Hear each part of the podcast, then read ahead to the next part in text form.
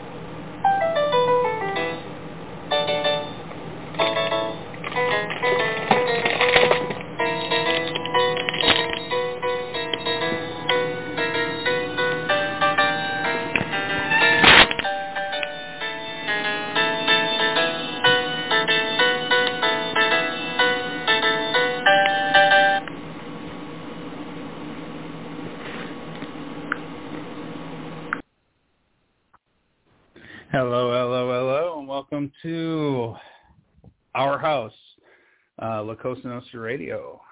Um, happy St. Patrick's Day to everybody, and uh, we will have some uh, St. Patrick's music coming up on later on the show.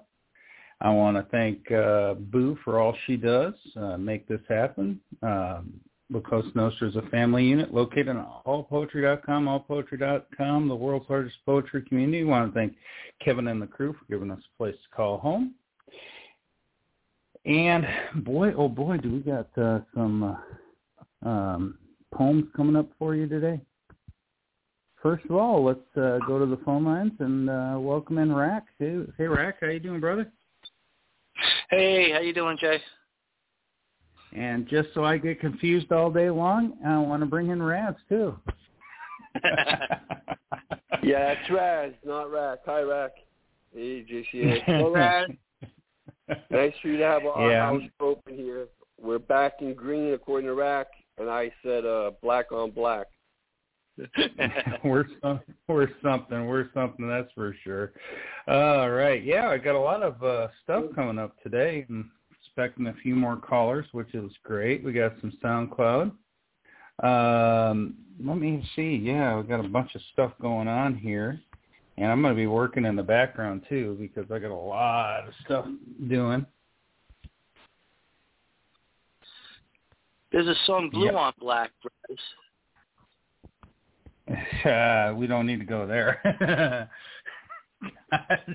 Window painting. Oh, I know, I know. You're being bad boy. Uh, that song. It, it, it, it, it, it's a it's a, a mainstream song. It's a pop song. Blue on Black. It starts off Blue Oh. on Black.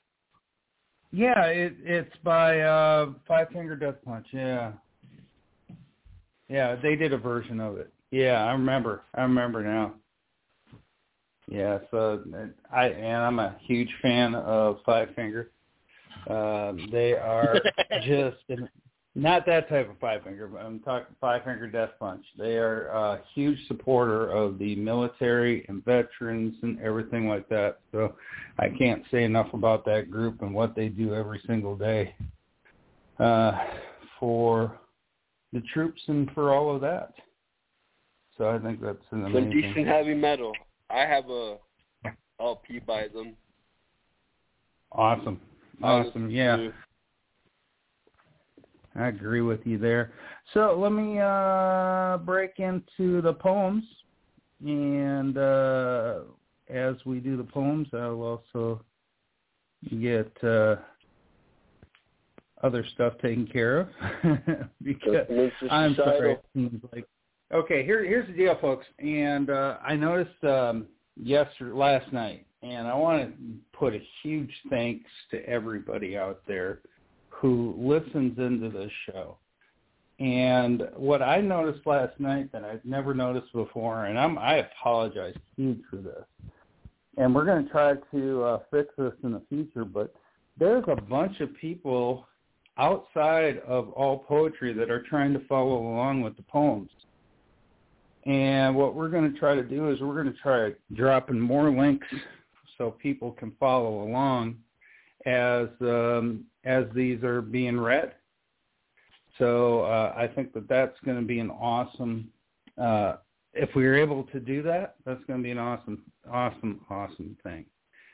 So for those out in listening audience, I am going to start out with Joseph Moon. So if you're on All Poetry, searching around, listening to this show, um, Joseph Moon will be the first poem, and uh, this is called The Gray Pigeon. First of all, let's acknowledge Boo for her St. Patty's Day flyer on the board. All right. So Happy St. Patrick's. Pigeon. Happy St. Patrick's Day. Now, The Gray Pigeon by Joseph Moon. And it goes like this pale plumage pigeon, so gray thy feathers, ten times tinier, tinier than the braw others. Come peck a seed, hear my story. I too have wished for amour and glory. I had a splendid dream of love last night, a dainty damsel crowned with feathers fluttering light. Into a an Elysian field of greens together went, wherein we discovered what Eros meant. We danced along the wide amorous eyes. Sunrise was near at hand, she sighs. Her feathered figure in swift decay, the sweetest love then flew away. Leaving my heart sans religion, now I pen poetry with a pigeon, alone and gray. End poem. Oh, this is so freaking sad. It's beautiful. it's beautiful. I love the metaphor for it. I mean, this is one of the most dynamite metaphors I've ever seen. And what I find interesting is um, they, he talks about uh, eros, uh, which is one of the uh, Greek words for love. And what eros is, is the eros is the passionate love between lovers. Um, it it uh, is um, a human-based love, uh, according to the Greeks. And um, what was amazing is this: it, everything just slipped away, just went away, and there was nothing he could hold on to and now he he's sad, sad right there. Uh, all he has left is his pen uh, with the memory of what happened. And I think that this metaphor is just fantastic. And before I move on, happy St. Patty's Day, Boo. Hi, happy St. Patty's Day everybody. Greenie. Hey, Greenie. Hey, Rocky, too. Long time no mm-hmm. see. Happy and let me Patrick's, al- Boo. I bother rap on a regular basis, so you know. Yeah, there's Racky and Raz, so I'm going to get really confused today. And welcome to the show, Tila. Hello, Tila. Hi. Hi, How are you? Happy Hi, St. Raz. Hi. Happy St. Patrick's Day to you guys too. Happy St. Patty's. Sheila. Thank you. All right, let me get some uh, some uh, comments for Joseph Moon, and let me start out with Raz. Yeah, this poem definitely speaks of love as it's compared to nature in a, a very sad manner, like uh, the previous panelist had said. Here you have the pigeon, and it's one that stays alone in its own freedom. What there is is a pigeon, and it matters how deeply you could try to relate to wildlife like birds, but in reality, they are completely separate from anything we know of a state of being that's akin to our own personal nature.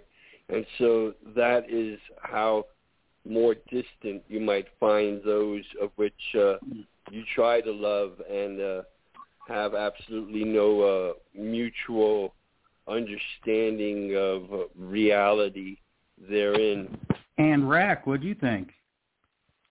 Yeah, it's uh, interesting. I like like you're talking about the metaphor. Um, the pigeons are considered winged rats, and you know, as as writers, you're sitting there going, well, why would he pick a pigeon? You know, it, it, it's a dove, a raven. Why the pigeon? And then he he tells us the story of, of, the, the lost love, and and you know, like you pointed out about Eros, um, the Elysian fields are also um where you go. Um, that's the uh, I think I guess it's Greek uh, equivalent of of um heaven.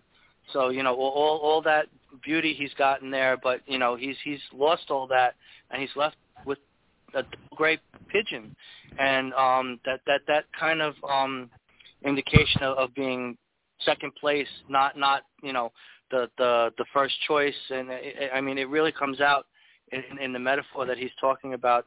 This is great. Awesome comment. Boo, did you get a chance to read it over? No. Sorry. I will though. Oh, it's it's okay. Um, we got uh, we're trying to get everything taken care of quickly here. I got some stuff I have to do in the background. So therefore, what I will do is I will uh, play a little bit of a sound cloud here. Uh, I still have to. Blah, blah, blah. Hmm.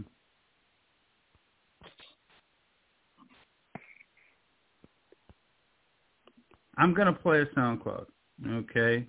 And I don't believe you. I'm going to. I'm going to. I've got a. I've got a few to choose from. Actually, I'm since he just, I think I'll I'll play this since he just showed up out in the board. got I want to sort uh, say hello to Phil.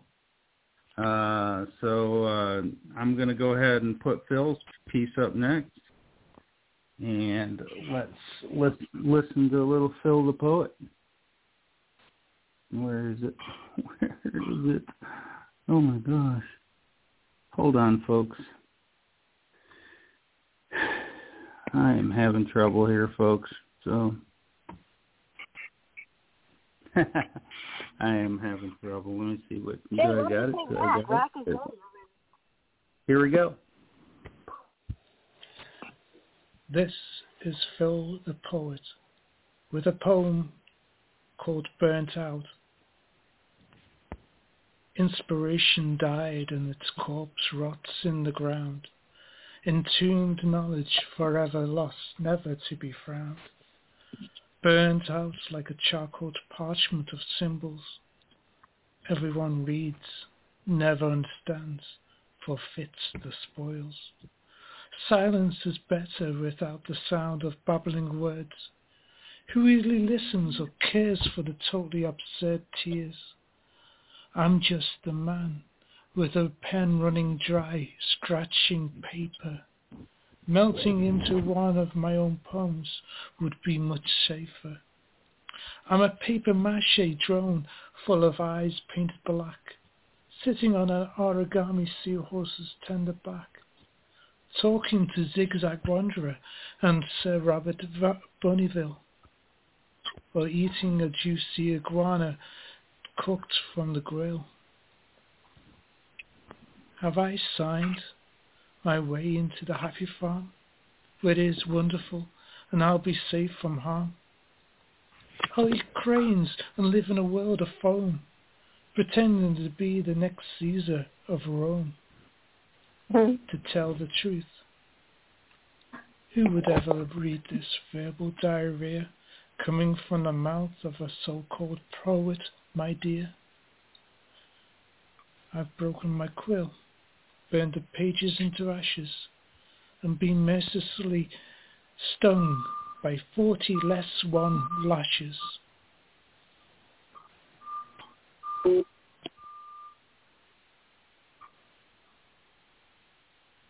Oh wow, there is such power behind this this thing. Um, I'll be honest, there is uh, we have so many people in this world, and I, I think poet, poets especially, um, we think on a different level, and we oftentimes think very irrationally, and some you know, and No.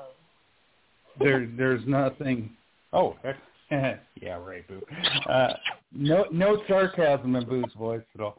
Um, and um, sometimes we move with with our emotions instead of our in, instead of our minds, and um, that's just something we do. Sometimes when we feel low, when we feel high, when we feel all around.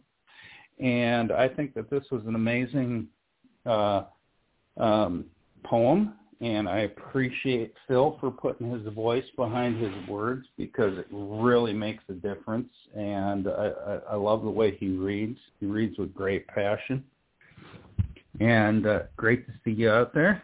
Before I get some comments for Phil, I want to welcome to the show. It's a party now. Wayne. Hey, Wayne. it's a party now. Yeah, just just keep moving every day. So I thought I'd call in. Hey, Boo, what's, what's up, Boo? Hello. How you doing this morning? Mr. Gent. Yeah. Yes, there's there's, there's Racketeer. What's up, Wayne? How you doing? All right. I'm going to start the comments for Phil with Tila. Tila, what do you think about Phil's poem? I think it was very sad to me. I felt um, uh, a lot of pain in it, but then there was something to do with iguana, um, a juicy iguana. oh my God! Being a vegetarian. I think that's an Australian thing. I know, and uh, I don't think anybody would eat. Anybody in life would eat iguana. I don't know, but he. Oh. I like the way Oh. he put that, and I like the way he he has mentioned about um, crayons. Uh, eat crayons and live in the world of foam, you know, pretending to be next Caesar of Rome. Uh, there's so much pain here at the same time. Uh, there are few words which are, um, you know, like the um, Sir Rabbit of Burnville and all those things. It, it, it's quite um, a unique type of uh, poem to me, but a sad one same time. Hey, Raz. Raz, what do they call iguanas down in Florida? Oh yeah, we have iguanas, alligators, all I- I- kinds they of have a uh, nick- different wildlife in They have Florida. a- There- But they have a There's, nickname uh, for iguanas. no, no, no, no. There's iguanas. Then you have geckos. You have other types of lizards. Lizards. Yeah. No, they call iguanas chicken of the trees. No, I haven't heard anyone in Florida ever call an iguana a chicken of the tree. I've seen iguanas in my backyard accidentally once or twice because they're down here in Florida, but uh we don't really talk about the wildlife. It's uh, one of of those tree. secrets we keep from the rest of the United States. Because you can also Yes. Oh yeah, find uh, earlier imitations of uh, prehistoric life forms here at random that don't have to belong anywhere, including Florida. So it's all on the down download, really. Oh, I agree. I I know exactly what you're talking about. I watch uh, YouTube videos from a bunch of people in in in Florida, and they eat iguanas. They deep fry them oh, in the God. deep fryer, and yeah, they they they. The thing about it is the the government, as long as it's on your land, they let you kill it, and uh, you know people don't. They they want to make sure things don't go to waste. So they unless you be iguanas. Are you talking about chitawacas or a bit like iguanas, but uh, not quite birds? No, I'm talk. I am talking about iguanas. That I've I've I've seen videos where they've taken it and thrown it into a turkey fryer, and Nice. uh, yes, and they they've cooked the thing whole in a turkey fryer. Wow. I, but I, think, uh, I think that's something that they do in in Australia. They they put them on the grill. I think that's an Australian thing. I don't know, Tila. We're gonna get you here next, and uh, we'll, we'll get you on. Um, we'll get your poem Over up at next. the Miccosukee Okay. Indian Reservation, you can have snake skins, all kinds of uh, Yeah. exotic dishes like that, of which you're mentioning. Awesome. And uh, Rack, what'd you think about that poem?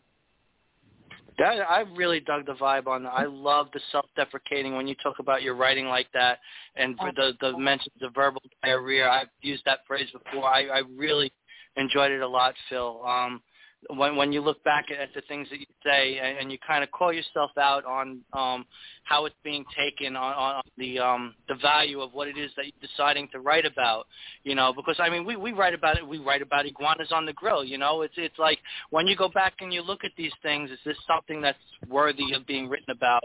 You know, it, it brings all of that to mind. Um, the, the, the our voices and how many people they reach and, and who gets to hear what we say um, that that that's the legacy that we leave behind. And you know, are, are we writing about trite, you know, nonsense, or are we writing about something impactful, the environment, or whatever? So, you know, I, I really appreciated this this, whole piece, Phil. Um, and it was great to hear your voice. I think that was the first time I actually heard you. Um, I enjoyed it, and I, I, I've I've always appreciated your name too. Yeah, we've had uh, we actually got to hear uh, Phil last night on uh, our brevity special, which was uh, cool. He had a couple uh, couple audios for us on that one. And uh, this reminds me of that old 1980s song by uh, Wall of Voodoo called Mexican Radio. which I was Uh-huh. in Tijuana eating barbecued iguana. Okay. and uh, Raz, what do you think about it? Yeah, I messaged Phil and gave him a point and wrote, uh, burning out is a form of psychological torture which brings down earlier expectations to the harsh inhibitions of personal limitations. This is deeply expressed of the tiring conformities which we all become exhaust fumes. And Boo, what do you think? Yeah.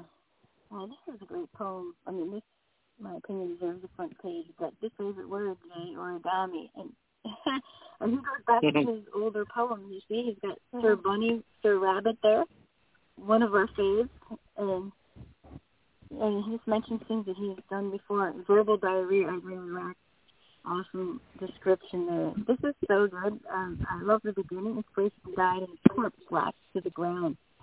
Right there, it's like, whoa, I want to read it. Uh, charcoal parchment symbol. This is really, really good. So it's only three days old. Uh, and you know, silence is better than words. So true, you know. The truth is better than endless, useless bullshit. I agree. So, great poem, Phil. I like this one. All right, we are gonna li- have Tila read next, but what I'm gonna do here is I'm gonna play a little uh, song from Boo to intro uh, your poem. So Oh wow! watch this. Ah, that's a good one. Oh.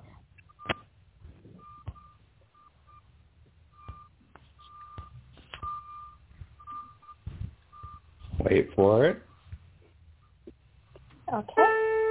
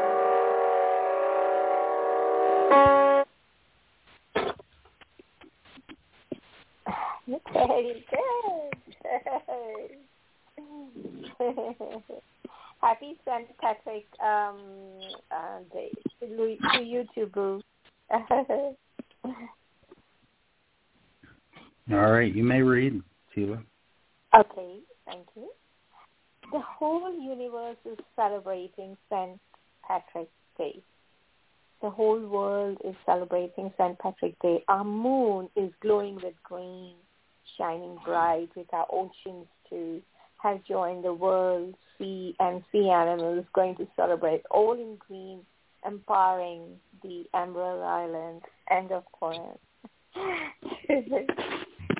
that is such an that's such an awesome picture. You know, I, like I said, I, I got the I, I've got so much stuff about St. Patrick's Day and stories and everything. I used to live in um in uh Savannah, Georgia, and every year mm-hmm. along the Riverwalk they would they would uh put uh coloring into the river and turn the entire Savannah River green.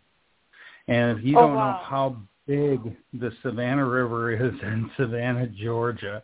This is a monumental task. It, it, it's harmless to all the creatures, harmless to everything. You know, there, it doesn't do any any uh, damage to it. But the mm-hmm. way that that is is just amazing. And then they have like I, I don't know seven hundred thousand people on that Riverwalk just celebrating uh, St. Patrick's Day. It's just a huge party, and uh, the uh, Ireland Ireland itself. I, I have had the fortunate uh, uh, the fortune of actually being able to go to Shannon, Ireland, and my oh, God, that place just beautiful it's beautiful. It just blows me away how beautiful that that place was. I've never seen so much green in my life. Uh, it yeah. is truly an it is truly an emerald island. Yep. And uh, so uh, let me get some comments for you, uh, Tila, and let's start with Wayne. Mm-hmm. Yeah, this is a lovely Hi, little poem Wayne. here. I like it a lot. It's uh, sounds like a party going on to me and I'm glad to see somebody celebrating the color green without being the all all powerful dollar. It's because uh, nice to see somebody like in green besides think about money. And I assume you're talking about India, and India is a lovely place. And I hope y'all have a, a beautiful uh, uh, St. Patrick's Day. Great, great job. Thank you. Thank you so much. You're welcome. Raz, Raz what do you think? Yeah, I responded to Tila's poem on the page I have not seen this much green since what's at the end of the yellow brick road. Terrific. That's clever. Rack. Rack, what do you think? This is this is a beautiful uh, tribute to Ireland. I like it a lot. The Emerald Isle. You captured Yep. the spirit very, very well. Thank you. And Boo, what do you think? I thought, why not celebrate for a day? Well, I love Everybody this as well. I love St. Patrick's Day, so I think I love that picture. It's so beautiful.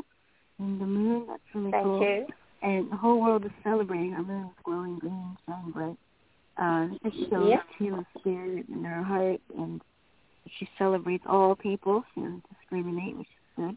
And uh, Yeah. See animals empowering emerald green. It's really cute, and I think it shows your heart and how big it is, and it celebrates Irish and the whole holiday so well. You did a great job. Thank you. Thank you so much, Boo, Raz, You're welcome, everyone. Everybody's Irish today. Yep. All right. Let's go from green to rose colored here.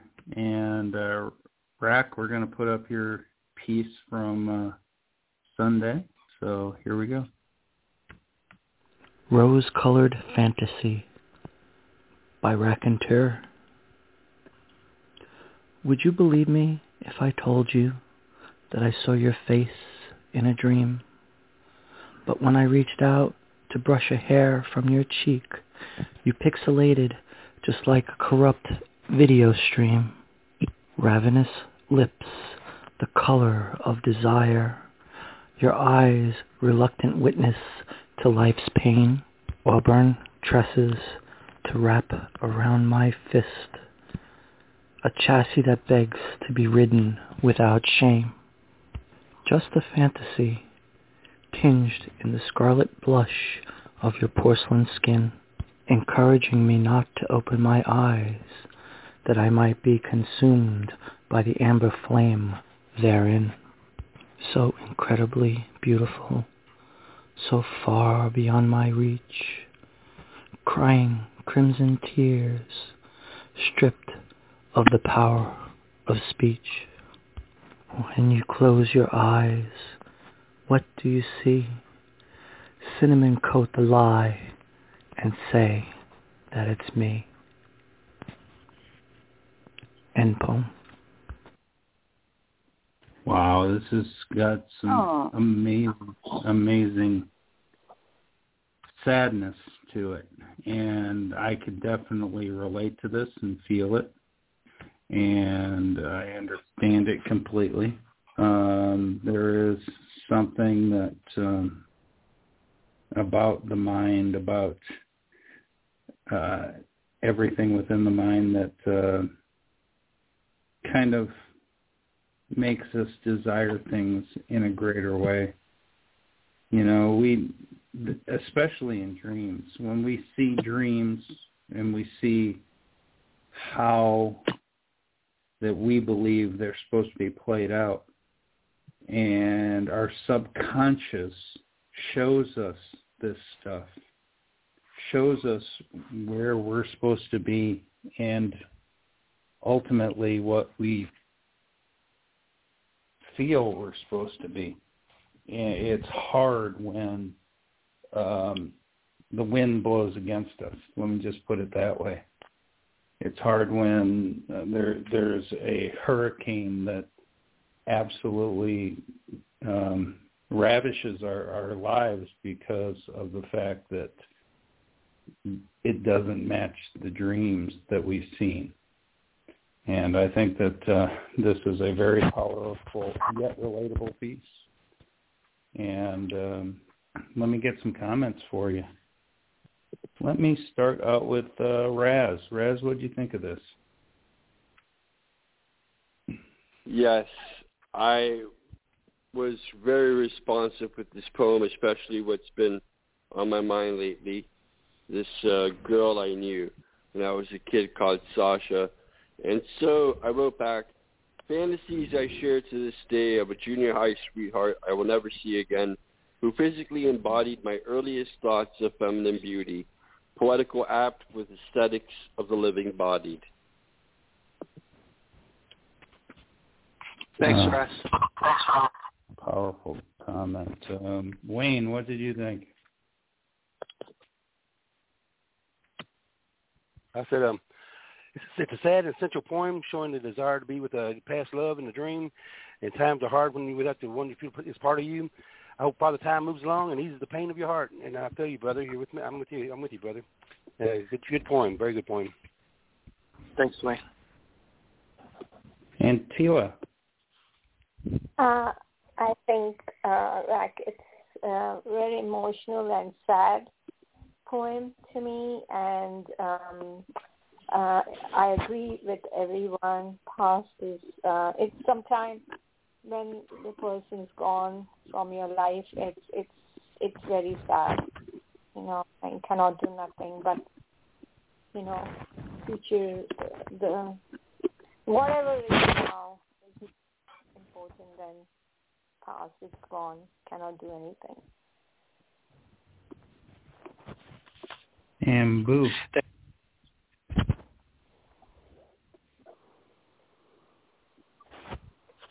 Boo? Oh, I'm a long phone sorry. Um, Rack, um, well, first, I like the fact that you said cinnamon covers. Because, you know, everybody thinks sugar coated, but I like how you put cinnamon. thought that was unique. And a lot of us, you know, a lot of times you get taken by whether online or, you know, people you think you know or however it comes across. Um, I saw your face in a dream. That's just romantic and sounds good. Everything sounds perfect. And then you realize they're fantasy or it's just total BS. And um, I like uh, tints and scarlet blush on your porcelain skin. I just feel the longing kind of and aching in this and wishing that it were true. And then you say crying crimson tears all the stripped of the power of speech. Well, that's pretty bad. So this person hurt you or, or you're not sure if this person even exists, so that's messed up. Uh, anyway, I thought you did a great job, Rack. Your voice is made for poetry. Thank you. Thank you, Boo. You're welcome. That was a great comment, Boo. Um, let's see where I'm going to go from here. I was uh, looking over what I have. Um, okay, let's let's go this way. And uh, Raz, can you read this next poem for us? Yes, anything to uh, join actively at the recital. So, without uh, much further ado, or ado about nothing, here is Lost Soul 88 in Amor de mi vida. There was a beauty found in your eyes, an enchantment with your every touch, a webbing of seduction in your kiss that entangled my body, mind, and soul. Each entrancing step taken together, life was our hypnotic, erotic dance. You had a beautiful flowing rhythm. I needed your music to keep my beat. Filling that empty void life had gouged out, my existence was dictated by your affection. Every delicate touch knew the scars I carried. With loving care, we'd never tear them open again. End poem. Oh. Wow. Bless you. All right. this is powerful. I'm I'm talking just smack dab power. Amor de ma vie. And um I I look at that picture and I think that uh, that picture is super cool.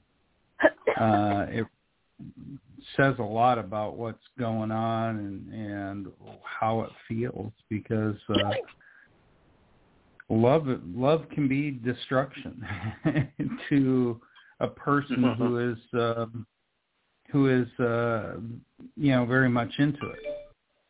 And it can be our downfall. And it's hard I think this goes right with uh with those dreams that Rack was talking about and I think it just absolutely goes hand in hand with it because bottom line, if there's um, if you have those dreams that fade away, they absolutely just ravage you. They they tear you apart. They uh, this is uh, quite a powerful piece. I know his backstory. I know his history, and I won't go into that.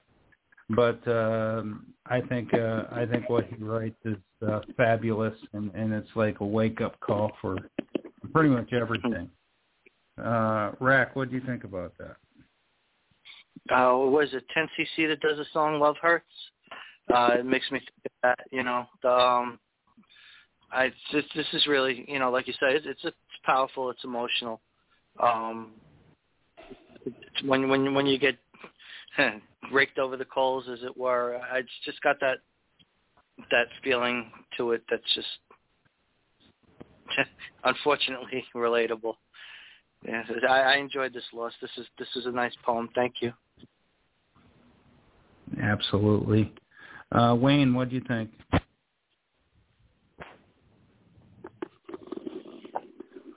Well, like I said, it's, um, it's a, these words are uh, one of the someone she really loves a whole lot. And speaking of her, how how the love affects her. And the second stanza I like the best, where, she, where he says, uh, "You had you had a beautiful flowing rhythm. I need your music to keep my keep my beat. You know how much he needs. He can't really like, can't really function without her without her around. But uh, he's got a hell of a voice right now to fill. So it's a sad sad day as far as love poems go. But uh, he's I don't know. Uh, I've been in the same boat, so I know how it feels. Good job. Good good poem. Tila, what do you think? I think I liked it. It's in the beginning of it, um, beauty found in your eyes, and with every touch, uh, with the body, mind, and soul. And uh, then I liked it what uh, Wayne uh, mentioned about uh, that it has a beautiful flowing rhythm. Uh, I liked it too. It's a beautiful poem. Raz, what do you think? Yeah, I see the genre here was friendship and family as well as love. And so I have to bear that in mind when reading the poem. And I, I see the words are carefully chosen. There is a kind of dance of which uh, we go along with those who are closest to us, those who are part of our own personal rhythm.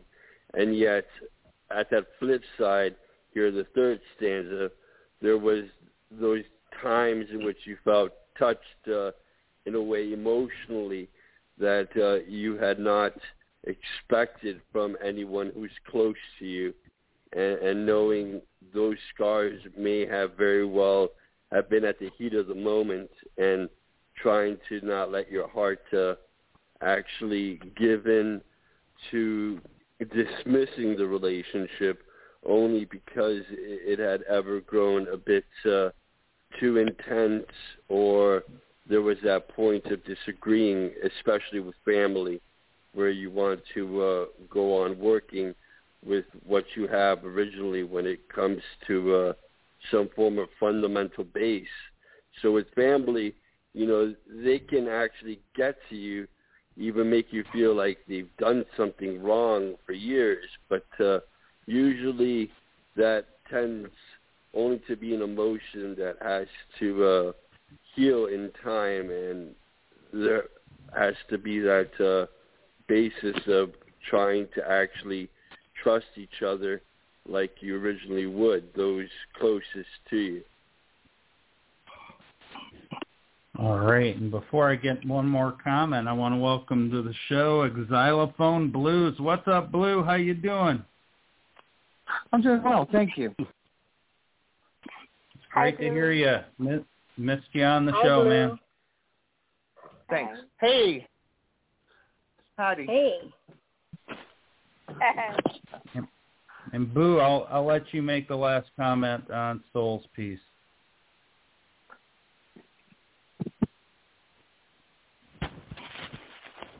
Boo.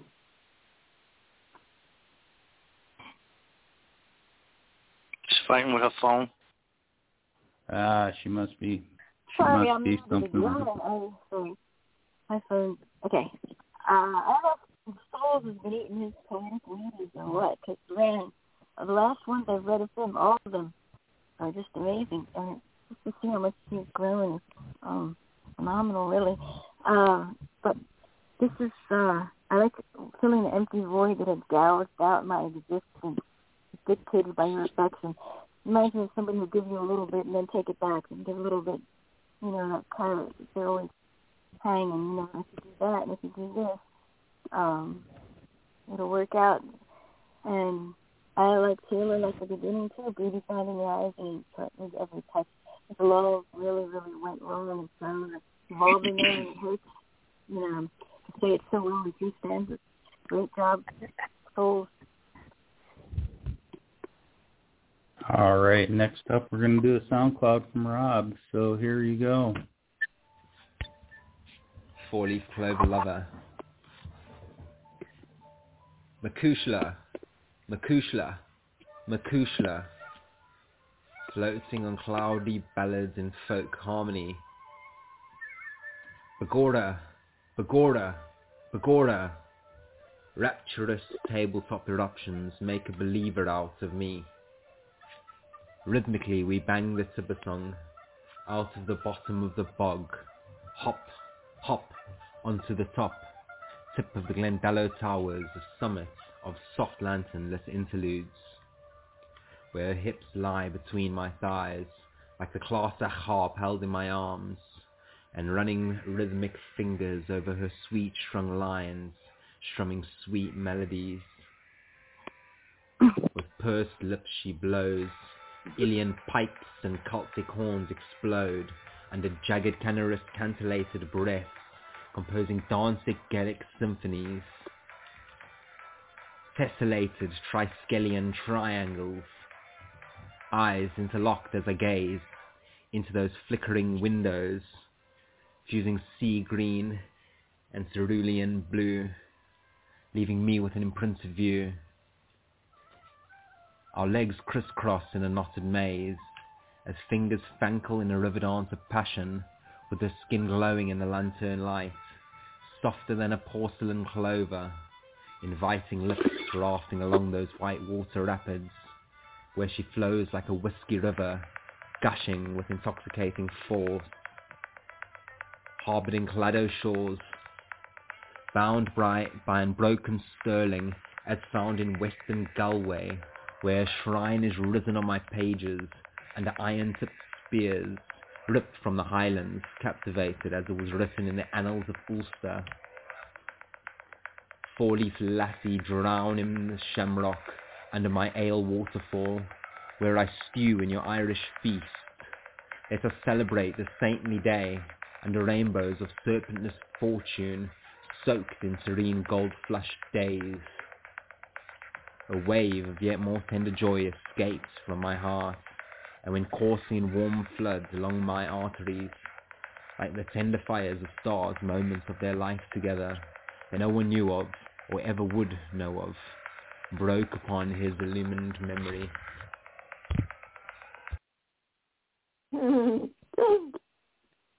That was a fascinating poem. Uh, very interesting indeed. Uh, um, wow. Okay, uh, let me get some comments for it. wow. Raz, what do you think?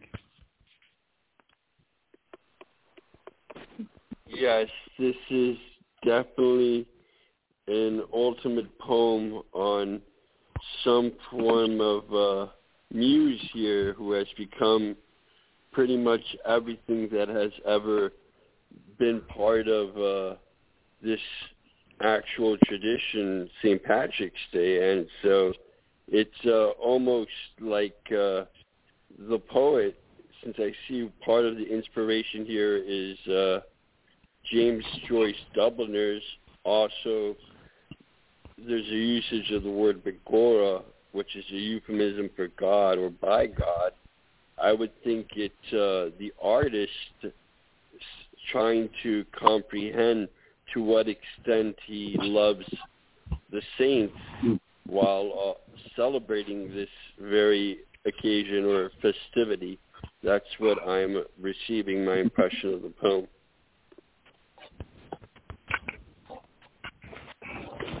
And uh, Rack.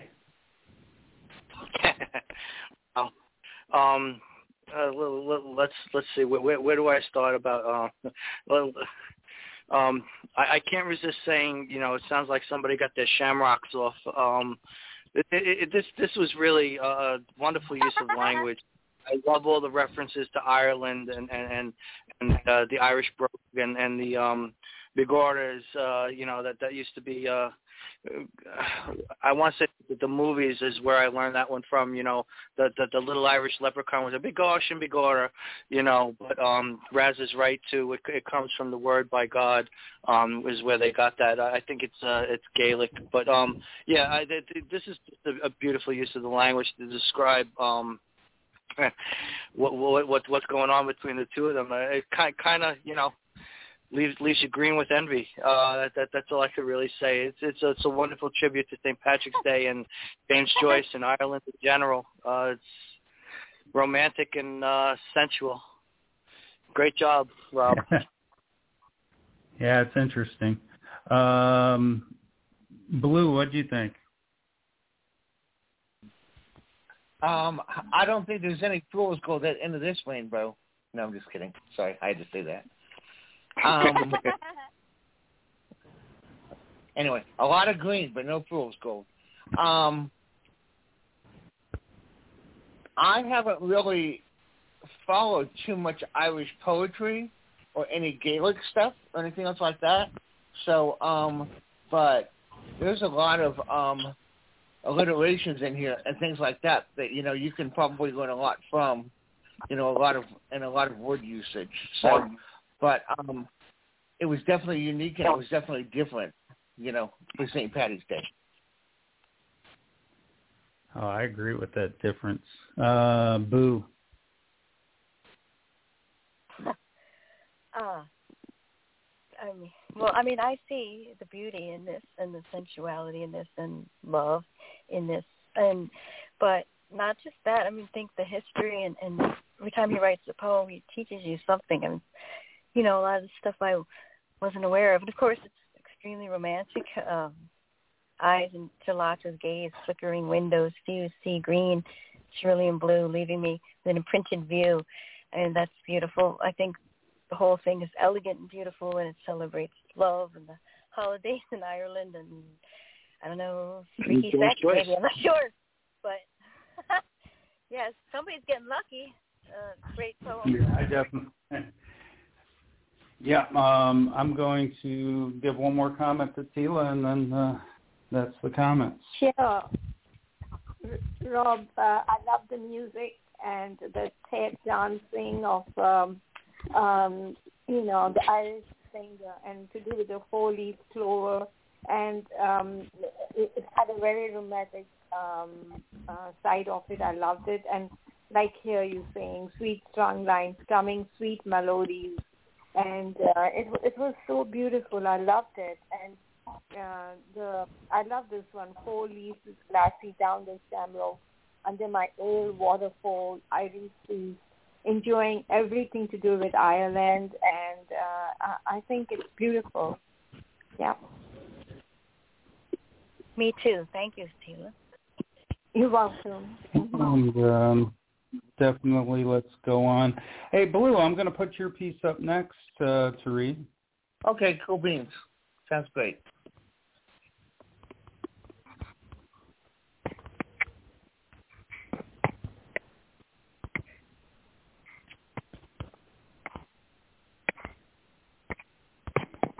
Do you, do you see it up there? You may need to refresh. it, it is up there.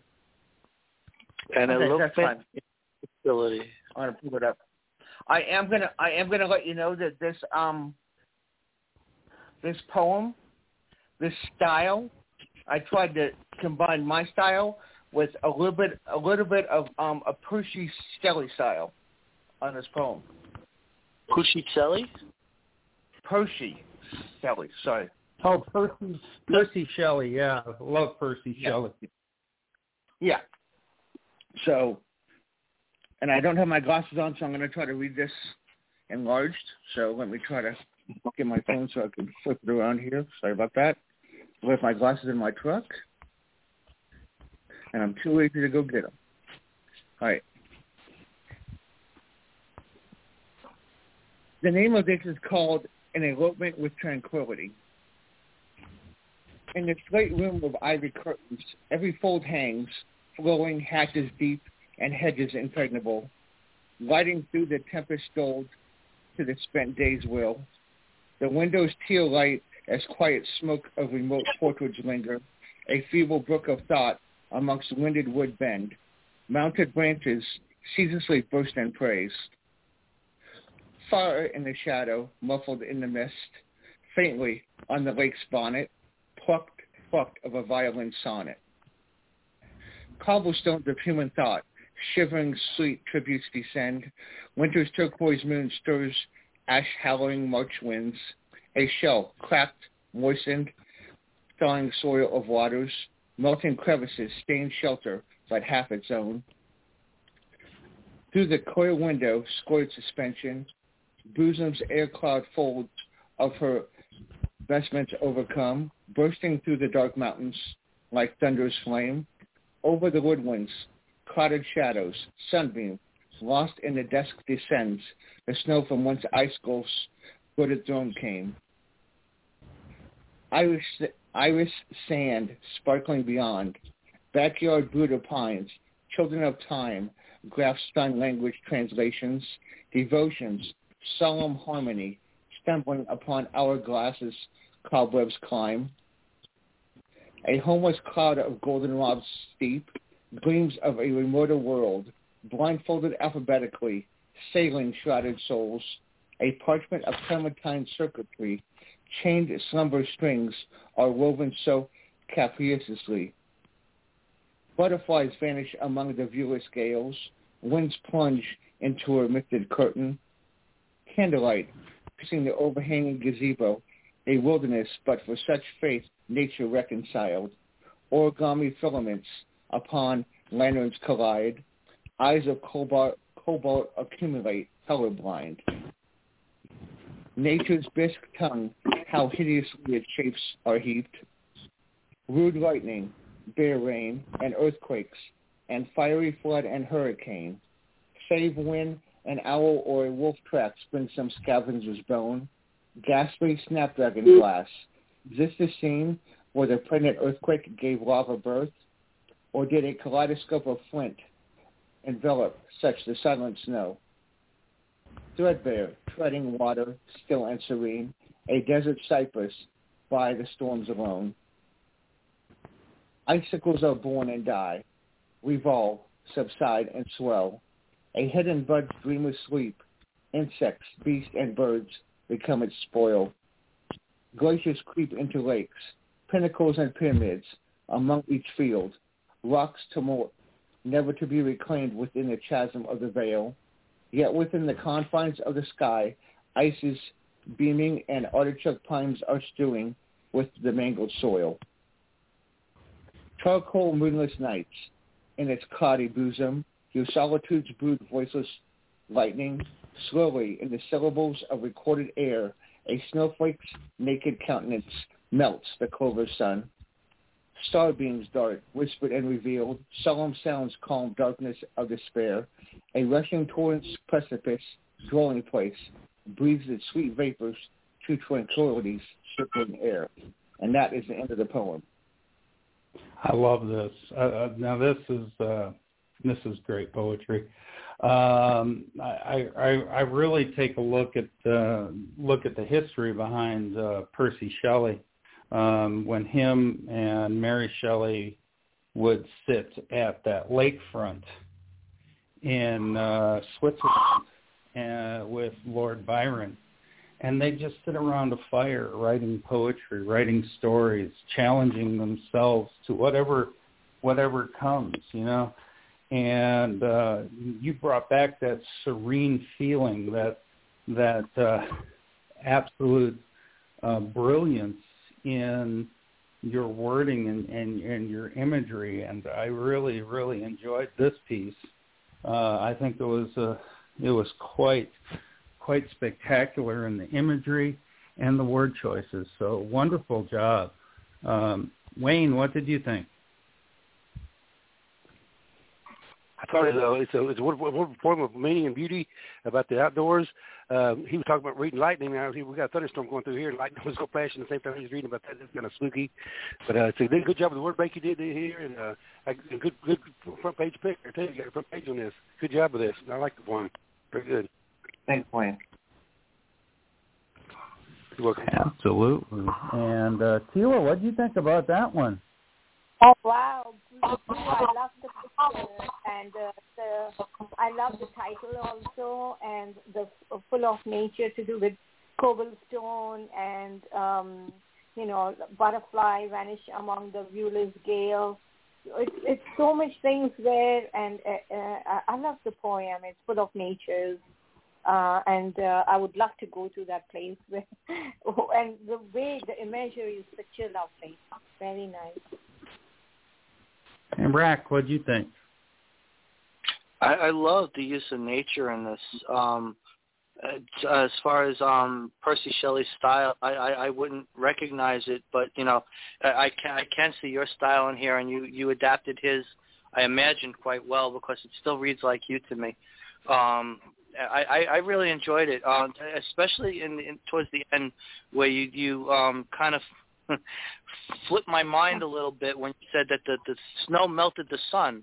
I was like, uh, okay, wait a minute, and and, and that, that that image in itself kind of kind of really grabbed my mind because you know when when when you do something like that uh, in in a, in a metaphor, it it really grabs your attention and makes you think about what you're talking about and um, you know the the whole situation and the circumstances. But I, I mean, th- this was absolutely beautiful, and I, I enjoyed it a lot. And Thank you. Boo, what do you think? Well, first, congratulations on the front page pick because I know this is a front page pick, and uh this is yeah, this is like a journey of just tranquility. I love the picture. Um Everything you write sort of like epic and, and fairy tale-ish, I think, and that's I mean that in a good way. Uh You use the words like nobody have ever seen cobblestones of human thought shivering, silent tribute. Like whoa, that's deep. Uh, this whole thing is just amazing. Like, kind of have writers envy on this one, Blue. Great job. It Blue. Raz, it I'm going to let you. Go ahead. Go ahead, Blue. I was just going to say, if you read the author notes, it was a word bank for for a team Wow, of voices. really? There, there were two word banks. There was one for words and one for colors as well. Yeah, you did an excellent job on both. Wow, that's really great. I don't really, personally, I don't like word banks, it's just me, but uh, you, you knocked out the park. Thank you. And Raz, I'm going to have you read yours next, but you get the comment on that poem. Yeah, this poem was sane, sober, and one of the best observant looks I've seen of nature in its finest out there alone by itself, viewed by the poet as nothing more but uh, its own raw elements of the wilderness. This uh, takes you in to where the woods uh, is really the only direction you go left and right. And uh, all you're enthralled with the entire time is nature's overwhelming sense of uh, magnificence and magnanimity.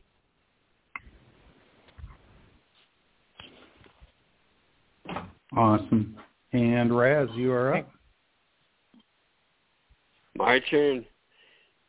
Well, for our house, since uh, I usually just answer prompts, I keep bringing in rights that I have just uh, laying around the house. So uh, here's one of those right now. It's called Anne Marie.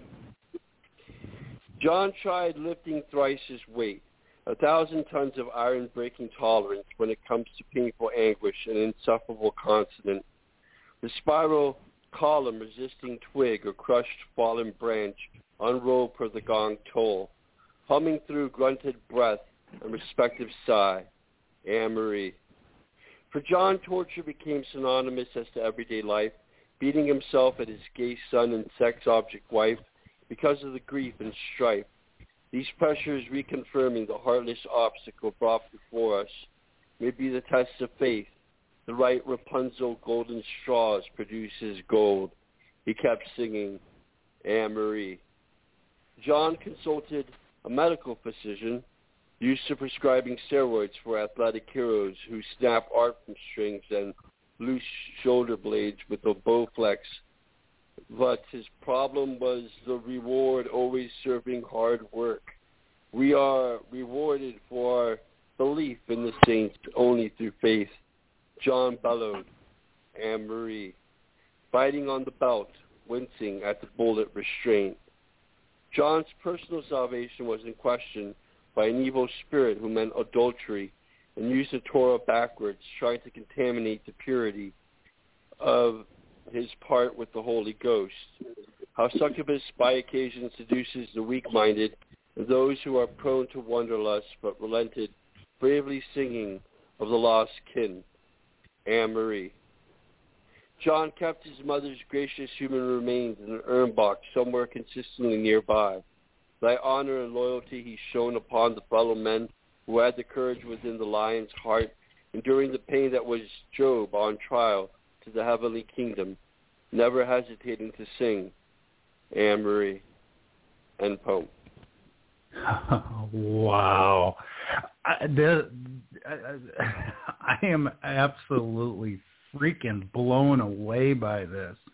This is, I think, one of your best poems that I have ever heard um, because you grabbed an entire life within a poem and described the tragedy of life itself, where where it goes, how people succumb to it, and you know try to to escape it, it eventually taking their own lives in because they just can't handle what they've done and what happens to them. I think that this is just a, a super, super amazingly powerful piece. Um, wow, I'm, I'm blown away. Um, Blue, what did you think of this?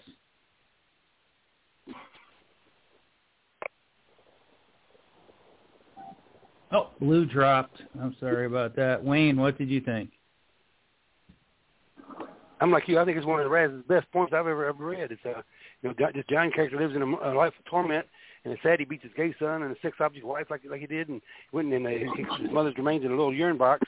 His torment is real because he goes sees a physician trying to get cured. It's all the way through this. He just he just one thing after the other. He's tormented all the way through, and uh, just it's a it's a it's a wonderful wonderful poem, but it's uh, it's also sad the way he has to take his own life. But it's just uh, it's amazing. Just amazing poem is all I can say. I, I like it a lot. And um, Rack, uh, this is based on someone I, I actually know. So uh, they're not that. It, it's um, just a, a strange observance I had of myself that uh, they kind of murmur their lost relative at times and are not aware of it. So I found it worthy of kind of uh, commemorating in, in a poem like this of which uh, Leonie versus Anne-Marie. But they're alive right now, John. He's perfectly well. Didn't commit suicide. Wow. Yeah. Yeah, but still, oh my gosh, Rack. Yeah, this has got a ton of emotion in it, and, and so many different layers. Um, uh, I, I really enjoyed your your your, your flow. I, I it just was so flawless and you told a, a, a wonderful story. You know, it's, it's something that I aspire all the time uh, to. You know, that's why I chose the name that I chose, and and the, this, this is beautiful. Um, the the the line that uh, Wayne quoted about the sex object wife really jumped out at me too.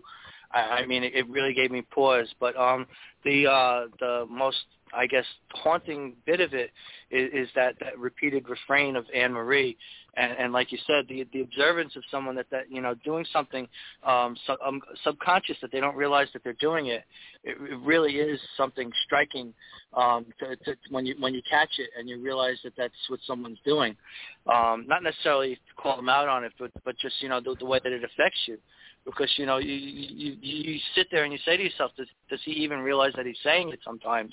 And and you know it it uh, kind of echoes the effect that it had on their life, you know, when when they do something like that, you know, and and and you sit there and you start looking for the triggers when they do it, you know, it's like what makes them say that? Well, what is it that precedes that?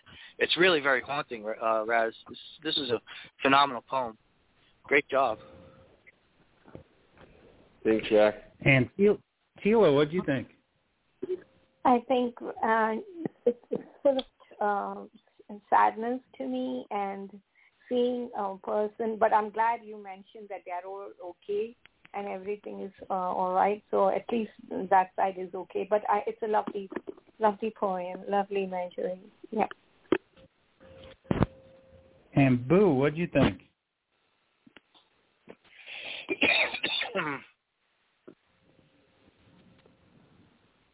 no, Boo dropped. Darn. Just lost her. Well, I'm going to go ahead and uh, read my poem next.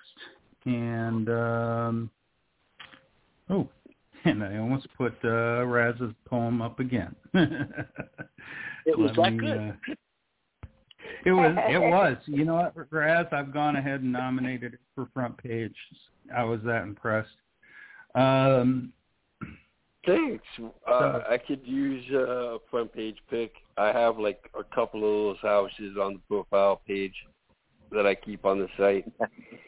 And I'm more than willing to share more of these poems that I keep for myself that I, I have not been able to uh, show other people instead of just answer prompts. But this is uh, definitely one of those venues where I can bring them up for you. Absolutely. And there this I call this there will be awakening. And it goes like this. His darkness blindfolds eyes of royal moonlight, spanning a devil's grin over high-beam prey. I see the bespoked masquerade in waves of peace and ignorance, but shall not bend to lying squalls. Exposure amongst awakening. End poem. Wow, Jay, this is really, you, know, you, everyone calls you the master of brevity, and this is a great example. You know, you really pack a lot into into what you're doing, and and just just from the title alone, when you're talking about uh, there will be an awakening, and and you start in the darkness, you know that's what you wake from, and and and you trickle down with with all this emotion and and the, the depth. This is really a great poem. Um, Wayne, what what what you think, Wayne? I think it's a wonderful brevity uh, he's he read like a you read a beautifully like an Irish gentleman would read it, and uh, you know he's strong, strong-willed, and shall not bend to the lying squalls exposed among the amongst the, the awakening. That's just a great line there. Just one part through. There's your brevity, and it's got a lot of power in it, and good read. I like the voice. it, has got a great theatrically trained, Thank if I'm not you. mistaken, right, Jay? I I am I am trained um, in performing arts. Yes. I have a performing arts thing. I have. I've been on stage in front of the cameras. In I even did dinner theater. So yeah. hey Tilly, what do you think of Jay's wonderful? Uh, uh, I like the way uh, peace and ignorance, and among you know, sometimes uh, we do see uh, something happening uh, in darkness but inside there there is a light somewhere around and I like the picture also and it should be kind of an awakening, you know. a Good one. Thank you. I appreciate that. And last comment for you, Raz. Yeah, I can see how one of these uh, panelists has stated the very act of performance here. It's clear with the entire piece he uh, takes up the fact that you have someone by moonlight in blindfolds because of the darkness, and what they're going to be exposed to might very well either be the moonlight or the fact that had the blindfold been taken off, they would not be blind. So it's a true awakening when you have that use of metaphor from uh, the poet's perspective. I appreciate that. Thank you so much. All right. Blue dropped, right? Uh, Blue did drop. Uh, picked Boo back up though. Hey, Boo. Oh. Hey, Boo. Can you did you hear Jay's poems? Can you comment before we uh, go on? Wait, uh, Jay's poem, right? Did I miss your poem? yeah, right? awakening, awakening. Yeah, I just I just read it. Sorry. Oh, sorry, sorry. Uh, um, me. I think. You been sleeping? already? Yeah, no, my phone died. Uh, of course, darkness blinds everyone. Bespoke masquerade. I like that use of that word. Uh, in ways of peace. So, I mean, to me, it sounds like somebody who's blind or doesn't see uh, what they need to see. Um, and you're trying maybe to, I don't know, darkness blinds us. These things God, I think, and that are, are not seeing what's maybe right in front of their face. I don't know if that's right, but um, it's pretty powerful for just a little brevity too. Uh, yeah, and I love the picture. A lot of emotion. What was the prompt? The picture? The picture was the prompt, yes. Oh, okay. Great job. No, I still think that Back one to- might back be to you, open. Jay. Yeah, I think that one might still be open. Yeah. Did it- Uh, yep, it's still open. It's taking Whose picture is 16 more. Uh, uh, Line Gother. Oh, okay. Yeah, that's a pretty cool picture. And next up, thank you, Phil. I appreciate that. And uh, Wayne, you are up, my friend. All right. So we got a bunch of thunderstorms going on here, so I don't know if I'll make it through or not, but it's uh, kind of spooky. But anyways, this is cheer everybody up. It's called uh, "Had No Choice." It's a little dark poem I wrote, and it goes like this: The air was light and fresh, like an early spring. Kids were playing, dancing. Heard church bells ring. World was kind, breezy, birds and lots of smiles. There wasn't anything bad or sad for miles. Then I got a whiff of a, of, a, of a nasty foul smell. Where it was coming from, I couldn't tell. My eyes started burning, and the air got thick. My stomach started churning as I got sick. The day turned dark. It was a little afternoon. Saw its figure, a large, nasty goon. Wanted to run, but was frozen perfectly still. Couldn't do anything. Was at its will. Grabbed me, started dragging me away. Yelled, screamed, even tried to pray. it would have tried me dead. Finally passed. Help me, please, I said. He took me to the other side of dark, a place where the devil left his mark, where evil was too scared to knock. There's no light, no hope, no clock. I was I was fed the souls of saddened saints and learned to reject the angel's complaints, taught to baste in God's unhappiness and rejoice at the crying of the helpless. No longer did I have a heavy heart, my misery to share, ready to start. As I left, the dark side showed bright, and even the shadows ran at my sight. Fear does not measure this, what I do. You pray the dark, you put for darkness when I'm through. For the dark hell I'll drag you to. There's nothing or no one that can help you. Hatred will sting you like the devil's knife. You pray that you pray but can't endure an unthinkable life. And you tell your mama this is true. You you didn't come after me. I came after you. Ian. Ooh. I love that twist at the end. Oh, dang, that twist was good. I, I love that. You, you you kept us on the edge of our seats, wondering what the heck's going to happen. You know, you you painted the story going one way, going one way, going one way, and then that twisting line at the end, and you can tell your mama this is true. You didn't come after me. I came after you. That's right. I like that. I. I like that a lot, Wayne.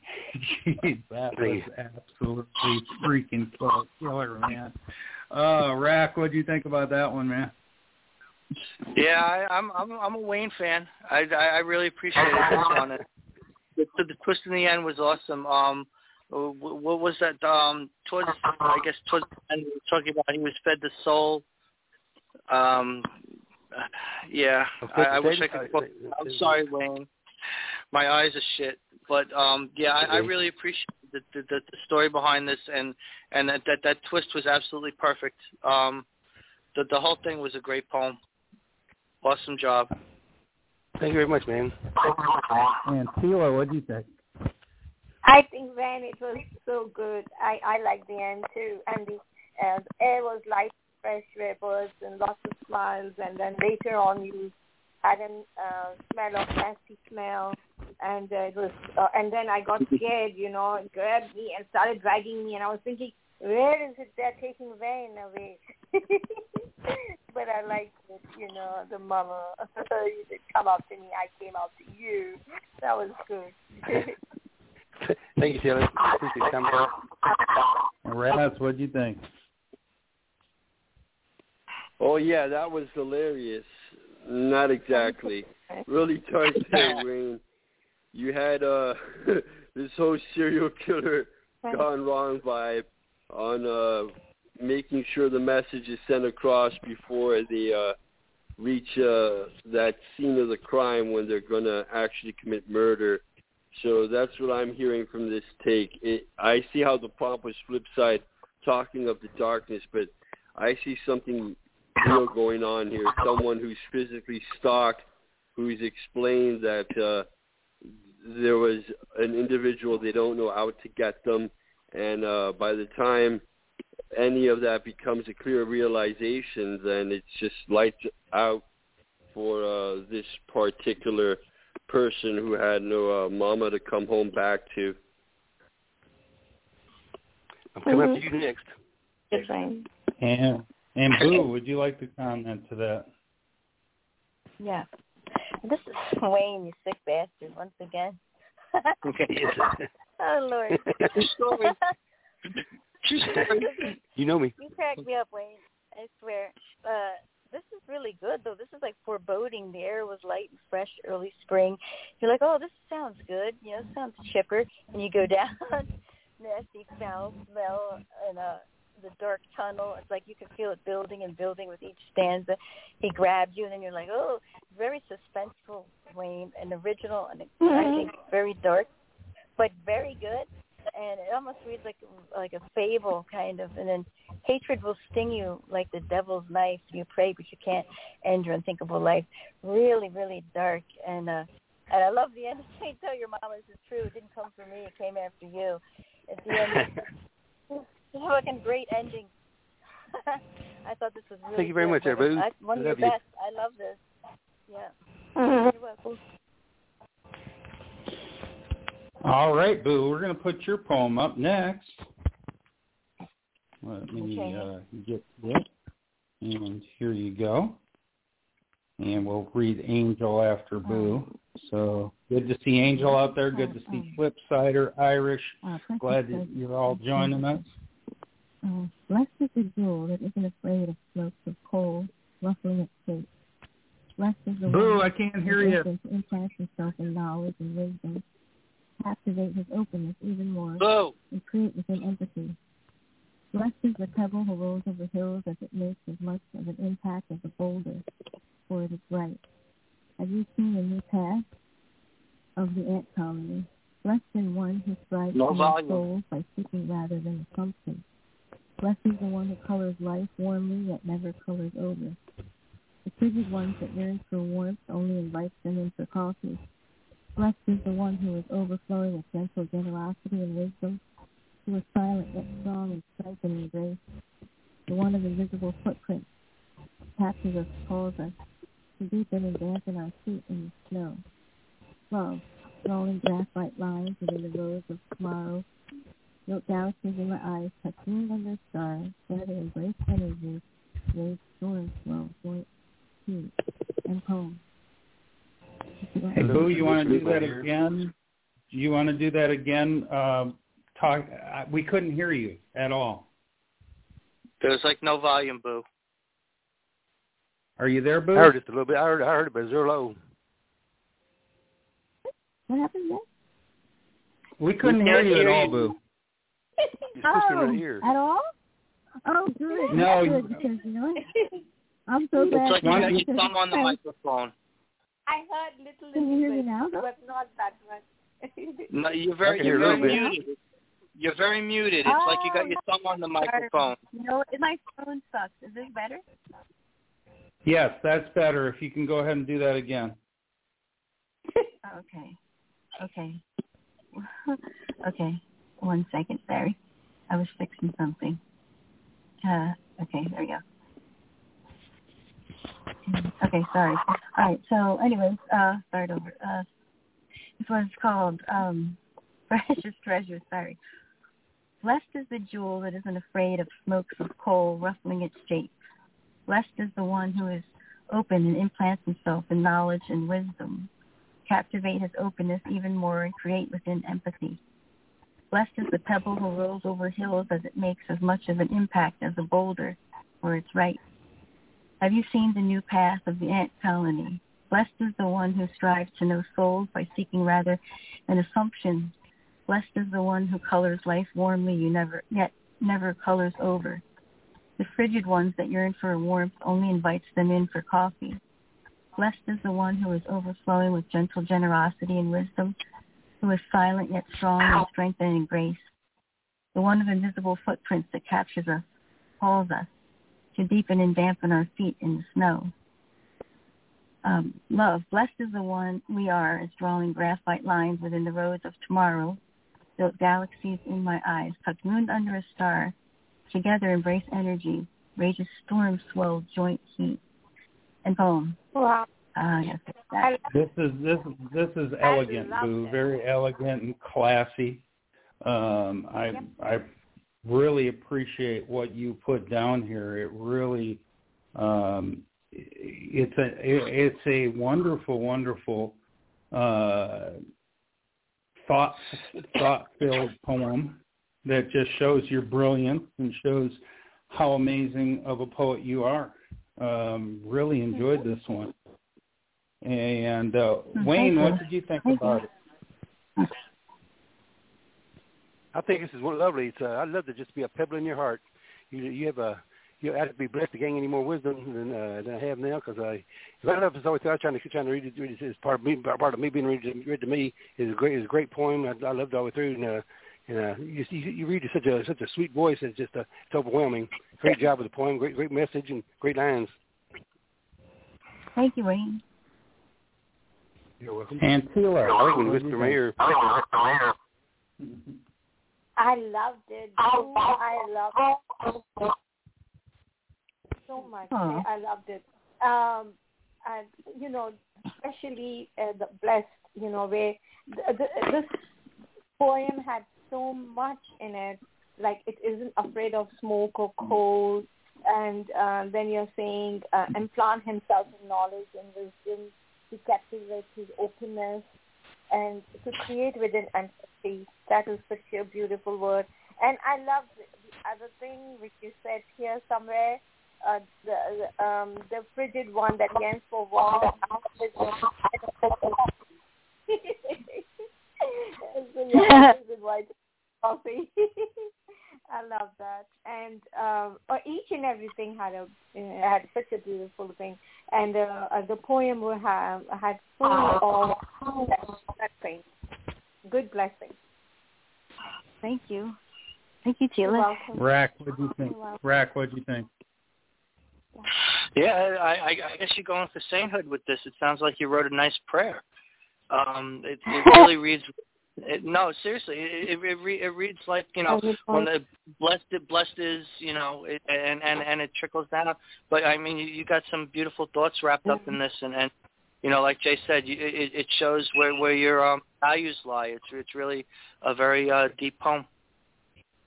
Oh, thank you, Rack. And Raz, you, you get the last say on this. There's definitely that spiritual vibe with this entire piece, and it does sound like uh, Freemasonry as well. How you've compared certain aspects of nature to be their own inner parables of learning from the soul.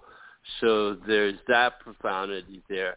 I'm also captivated by that end line where you compare the generation of the storms to be that of a kind of similar heat of which we all share while going through the same kind of rainfall.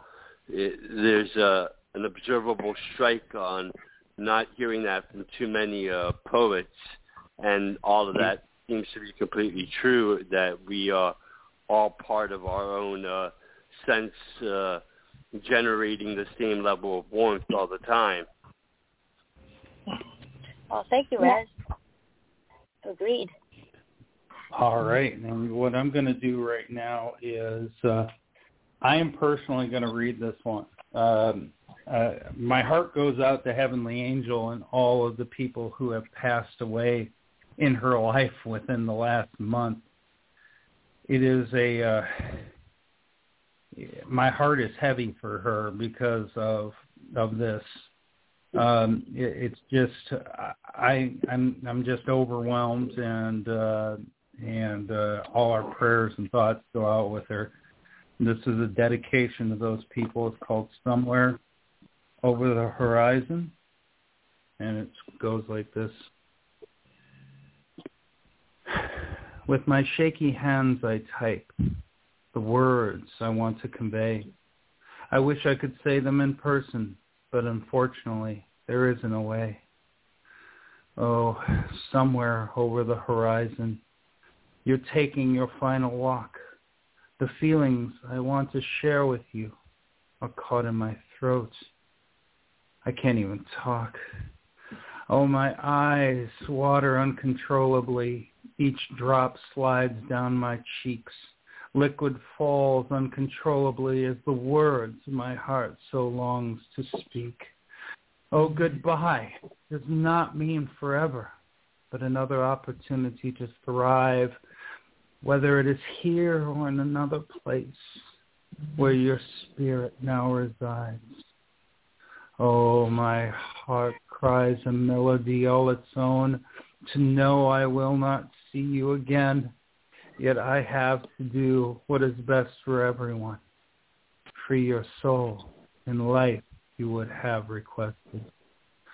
Oh, so tonight I will hug my children closely, place a tender kiss upon their cheeks, and ask the Father to grant me peace and comfort when the sorrow overtakes me to make me weak. Oh, somewhere over the horizon, you dance with angels among the clouds and singing songs of precious, of joyous praise in the sweet voice so clear and loud. Oh, yes, somewhere over the horizon, one day we will all reunite. Until that day, my dearest friend, I love you. I miss you. Goodbye. End poem. I need I need to I need to um, to gather myself up. I'm going to ask for a comment from Tila. I I think it was a very very uh, sad poem, uh, Heavenly Angel, and uh, um, Jay, you did very good, and, and I can I can feel it. I your voice. I like I like you're in tears, and um, and um, yes, um, especially in pandemic, so many people are gone. Yes, from even from our family, friends, and everyone. We have lost so many of them, and we feel it. And um, millions and millions of people are are vanished from our lives, and I can understand what has been going through. Uh, my condolence and um, deepest prayers and thoughts with her family. Yeah, um, as a person who's lost so much in his life over the past few years, I can so relate to this. Oh. And I can so understand where she's coming from but uh, I also see that hope in the end where we're going to be with them again. Mm-hmm. And that's all we can hope for. That's all we can live for. That's all we can look forward to. We have to stay strong. Yeah. We have to be there. We have to be there for those around us. And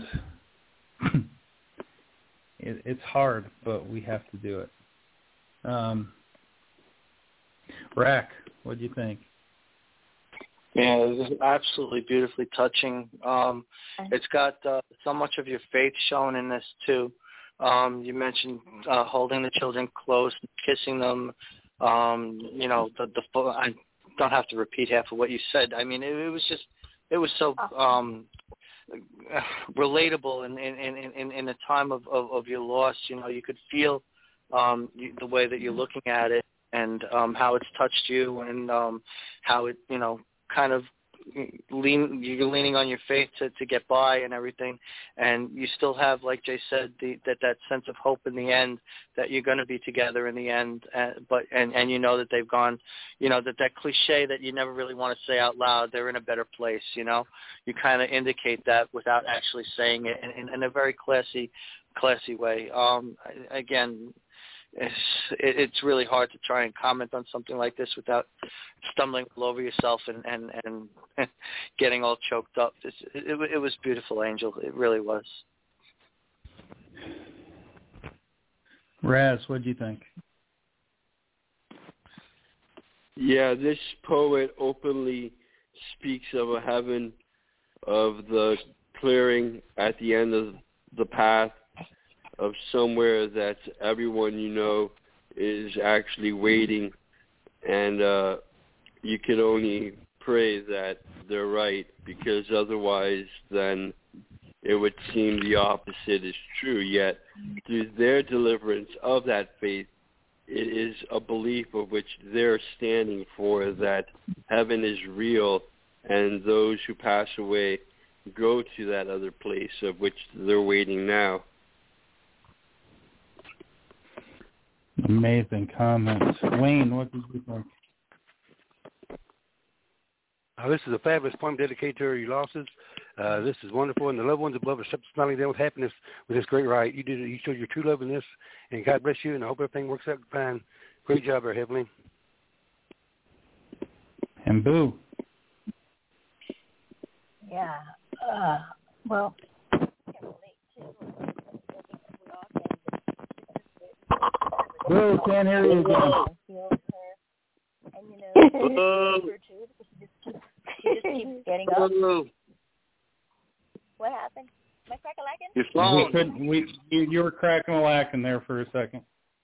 Oh, my phone sucks so bad. um, okay, I was gonna say uh, one thing about her. You know, she's been through a lot of stuff, and she, and I feel this poem, feel the pain, but also she keeps getting back up. She's a fighter, and then and she has tenacity, and she keeps going. Not only that, she takes care of other people.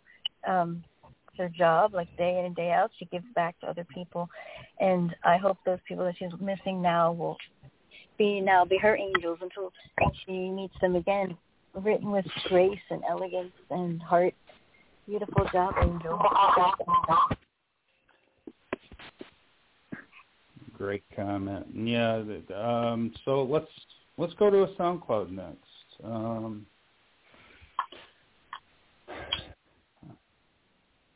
all right, Wayne, take care, brother. Wayne had to go, so let us play a SoundCloud from Salwa here. Off to pick off the kids on Wayne. He did, and he's probably babysitting again. But here we go. Little Salwa going on, and boom. I love poems. Since noise bruit, since noise the blur of the mirror of deep and calm river, my scared eyes chasing the wave, landed on its sweetish foam, like flowers that open at dawn, close under the horizon of the sun. My wings, once broken, raised the beautiful plumages, taking little flight over the reeds. So the reflection of my tears mingling with my sweet smile. Confused, I casted an eye on the shadow of peace.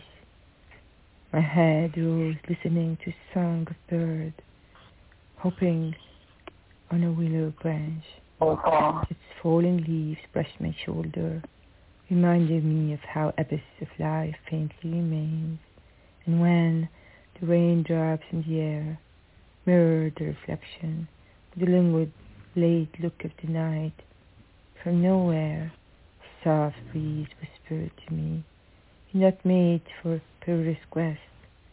When love knocks at the door, often the hour of deep slumber.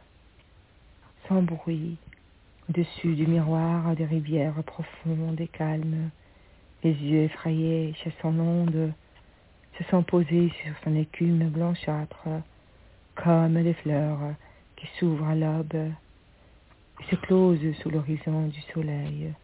Les ailes brisées jadis ont dressé leur beau plumage, prenant petit vol au-dessus des roseaux, ont vu le reflet de mes pleurs se mêler à mon doux sourire. Toute confuse, j'ai jeté un œil sur l'ombre de la paix.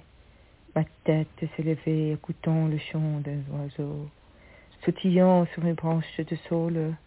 Ses feuilles tombantes ont effleuré mon épaule, rappelant comment l'abysse de la vie à peine demeure, et lorsque les gouttes de la pluie dans l'air ont miré leur reflet avec la languissante allure tardive de la nuit. De nulle part, une souple brise me chuchota. Tu n'es pas faite pour des quêtes périlleuses. L'amour frappe la porte, souvent à l'heure du profond sommeil. Poem. I gotta say right now that uh, this is a little bit different for um, for Salwa, but still has her fingerprint all over it uh, with the beautiful imagery and everything like that. Um, you know, it, it, it's based off the Lord of the Rings. The line is, "You are not made. I am not made for perilous quests."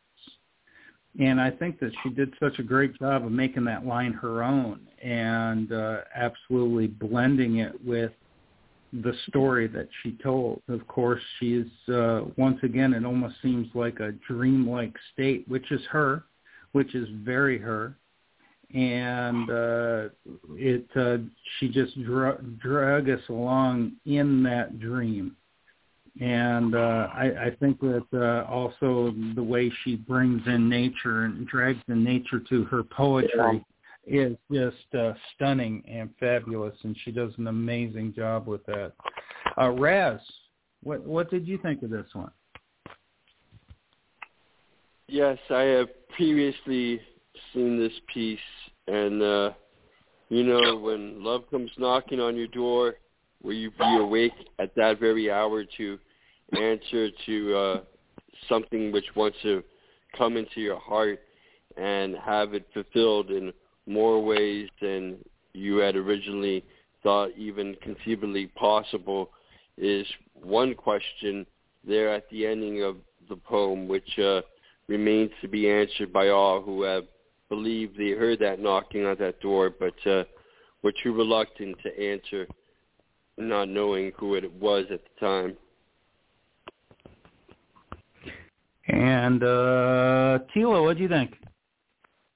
I I think I I liked it very much, Salwa.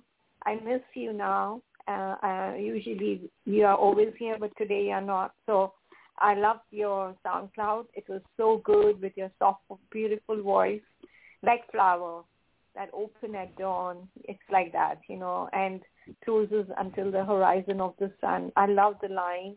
Those lines, they raise the beautiful plumage. I loved it, and yes, I agree with uh, Raz about the about the door and you're not sure about it. Yep. Thank you. All right. And then there were three. It's down to us three now to finish off the poetry. So so let's kick this out and uh da, da, da, let's Tila, I'm going to have you read a poem next, and let me see which one I'd okay. like you to read. Okay. I'd like you to read Momo. Okay. How about that?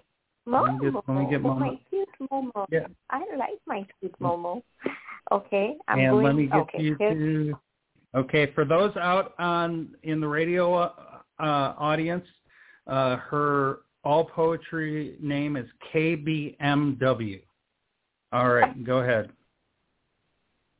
Okay, Momo, it's KBMW, The Survival of Nature, Sonnet 5, and it says 42 oblique 365.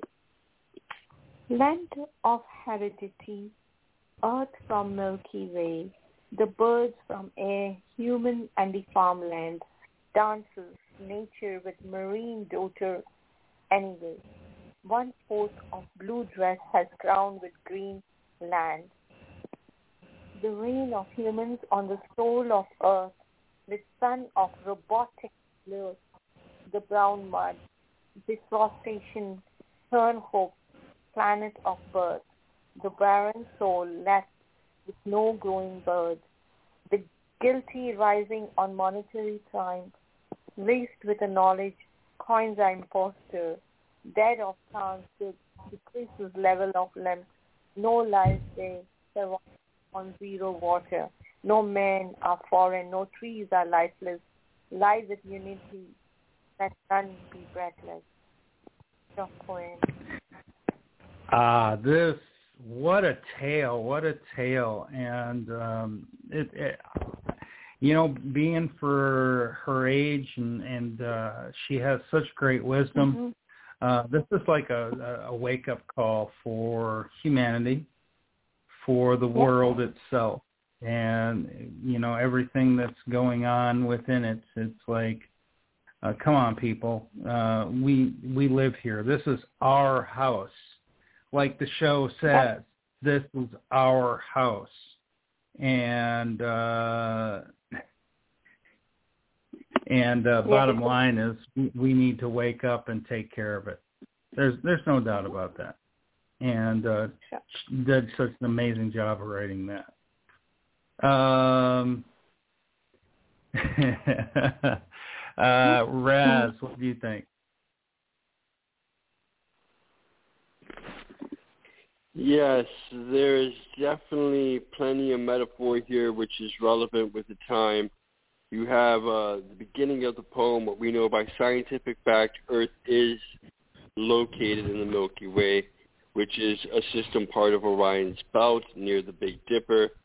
And then it goes on with uh, kind of uh, industrial mechanizations that are destroying the ecology slowly on a daily basis and uh, how we plan on dealing with such problems as not only plant life and other species dying out because of uh, these means of technology as well as nuclear power, but uh, certain places have gone to what that fourth stance is as zero water, in which uh, you have this whole other form of competition now for our very survival. If there's a sufficient amount of usable water sources in areas that have been deep polluted or in other forms contaminated.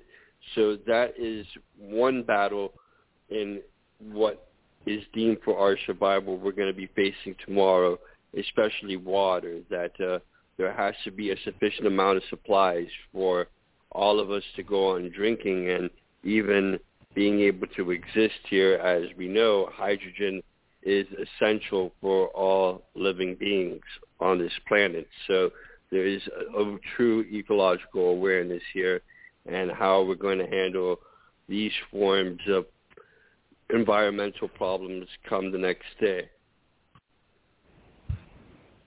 And Tila, you read it. What do you think? Yeah, I think I agree totally with um, Ralph and um, I agree. We have to take care of our house, as you mentioned. And this is our earth. It's a beautiful earth. And if we try to, you know, without the hydrogen or anything, well, how are we going to survive? And we need to. So we have to really, really take care of it. And, um, you know, I'm glad that the uh, they're trying to uh, taking out um, what we call the plastic uh, bags and everything, and people are being you know, but it's too late also. To tell you the truth, it's too late. We should have done it long, long time ago. You know, to care. You know, you we do have to take care of our future generation. what about them? What about uh, you know? It's it's too late, but uh, hope. You know, I, I watch a lot of people on um, on YouTube, and uh, a lot of them, a lot of the people I watch are like divers, and they and divers and also treasure hunters with metal detectors. They say wherever you go, always bring a bag with you. Always bring a plastic bag and pick up at least 10 pieces of trash everywhere you go, especially when you go out to nature. Make even if it doesn't seem to make a difference, do it.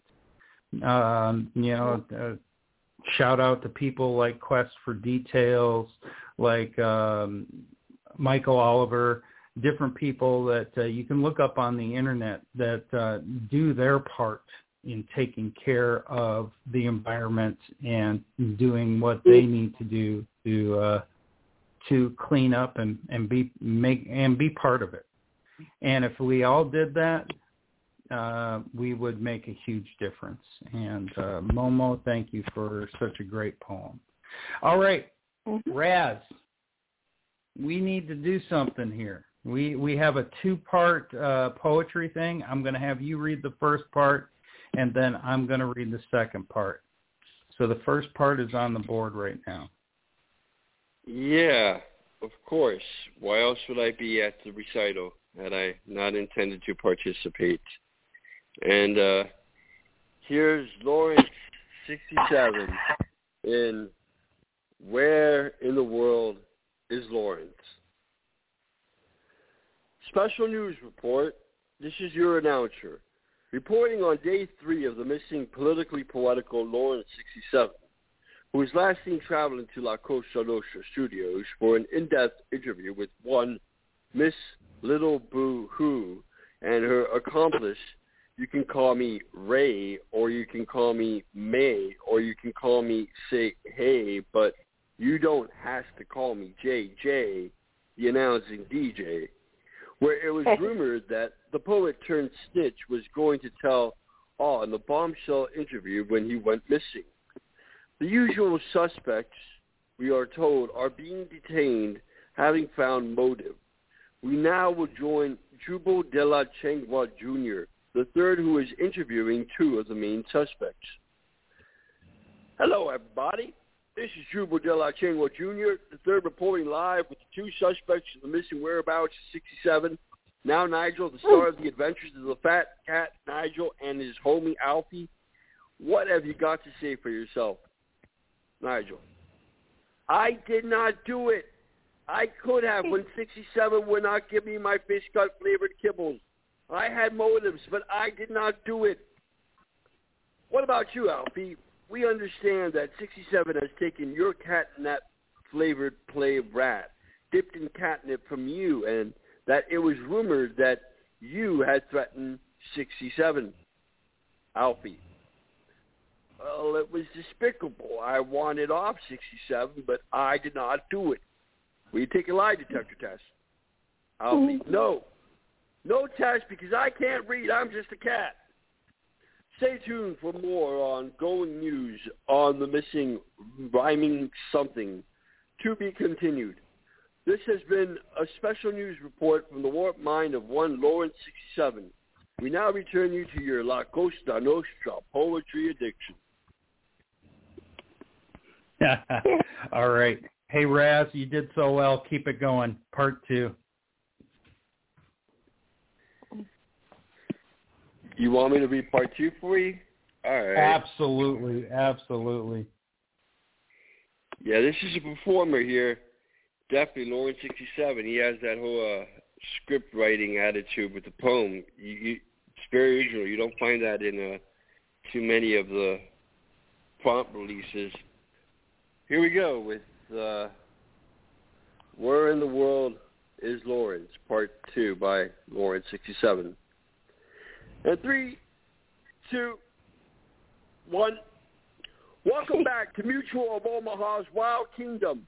Out here on the Serengeti, we see such tranquility and peacefulness as a little ducky is swimming in circles in the pond. Hey, ducky, ducky, ducky, how are you, little guy?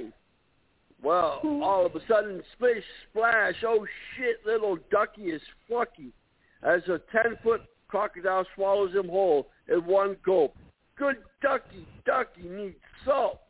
Yes, the Serengeti is no place for no ducky, ducky to be swimming around doing figure eights in the home of a 10-foot crocodile. I'm just saying, that will do it for this episode. Please come back next week when we'll be following a family of baby boars as they try to navigate through the neighborhood of some sleeping hyenas. And now, stay tuned for your local news. Hello, everybody. I'm your announcer, and the big news for the day is the missing poet known as Lawrence67, who has been missing since he went for an interview at the La Cosa Nostra radio station. There's been rumors that he was seen in Canadian territory, but those reports are unfounded. It has also been suggested that he faked his own disappearance because he was afraid he would be discovered as a loser poet. Stay tuned for more breaking news.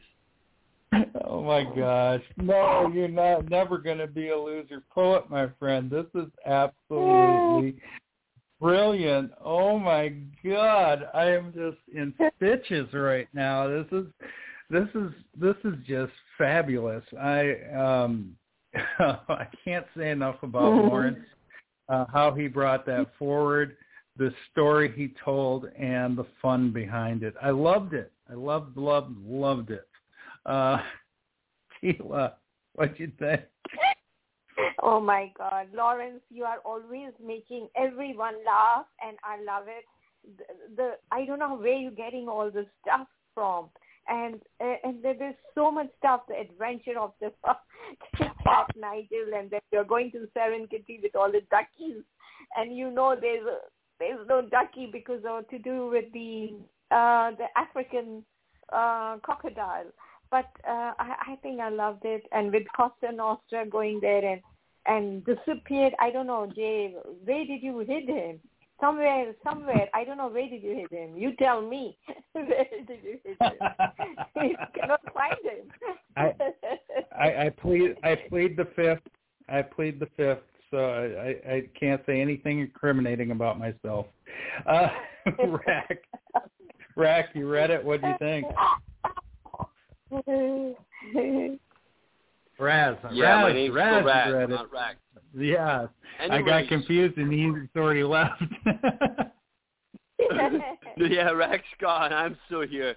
This is just uh, great material. It has an original creative flair on taking the whole podcast and then transforming it to some form of uh, news broadcasts that would actually tr- be involved with anyone's disappearance on this site. It, it leaves you thinking of what goes on on the web and how much uh, is never even viral or, or there on the news when, when it comes to all kinds of things that uh, are never fully reported. That's awesome. Oh my I, god. I want to say one I'm- thing. Can I say one thing, Go ahead. please? Yes. Uh, Raz, it was a good read and a good, good, good. You are you were the best. Very good. I love when I love when Raz reads uh, Lawrence. He puts so much emphasis and he plays that part so well. All right, we only Yep. have a few more poems left, so let's let's keep it going. Uh, Meta's poem is next. I will go ahead and read this. Uh, this is uh, Reflective Reflections Reflecting by Meta Euphoria. Seeing my reflection looking into my eyes, they're peering back at me with a look of surprise, obvious to myself viewing the hands of time, an optical illusion my youth left behind. A different point of view, my face turned to the side, my current observation, noticing wrinkles and lines, looking into a mirror going back in my mind, glimpses of myself again, my youth in rewind, perceptions too familiar, tears from my eyes, thinking about yesterday, all of the years gone by, believing I can change many mistakes in my life if I could go back and travel in time, through time. Maybe it's all an, just an illusion or what my eyes behold. There's no way to stop myself from growing old. I'm observing the truth of my reflected reality. This old man in the mirror is reflecting back at me. There are no delusions. This old man that I see bearing all of the, the scars of my past history. I need to stop being a judge to myself. How can anyone love me if I can't love myself? Reflections never lie. They're all, they always tell the truth, reflecting what I see, an optical point of view. Within my field of vision, from a different outlook, I can be much deeper than the cover of a book. Looking into this mirror, myself I was rejecting, but now I am content with reflective reflections, reflecting. End poem. Now I'm not going to say that last line ten times fast because I would never get that. That is a that is an amazing tongue twister. This whole poem just tells us uh, and, and gives us harsh reality, and but it it's not just a harsh reality. It's also a, a message of hope, and that if we start loving ourselves, we'll start being able to um, live with who we are. And I think that that is an important, important message to get a hold of.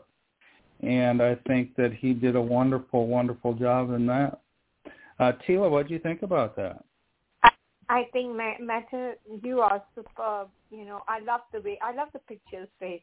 You know, and and it is true. You know that uh, when your youth is left behind, how you know it's sad and with the wrinkles and lines and everything and you're thinking i wish you can rewind the youth and bring back uh, whatever you had done in the past and and erase everything and go back and do uh, you know everything what you want to do it but um it, it's impossible and i loved it. it it was such a beautiful thing and what you are now is the best and uh, that's what it is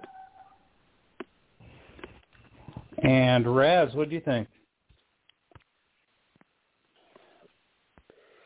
Yeah, here this uh, shows a bit of how much better you can understand yourself if you give it at least half the thought of trying to look at your actions, behavior, what is on your mind at the time per each uh, life instance or experience, then learning from there and growth. At first, you look at the reflection because you don't understand who you, you're seeing when you start off with this poem, and then he takes it that next step further. The poet, if you had more observation of the truth, more understanding of yourself, then there would not be that uh, usual drive to misinterpret even your own reflection, but uh, know that when you look in the mirror, then you're looking at you.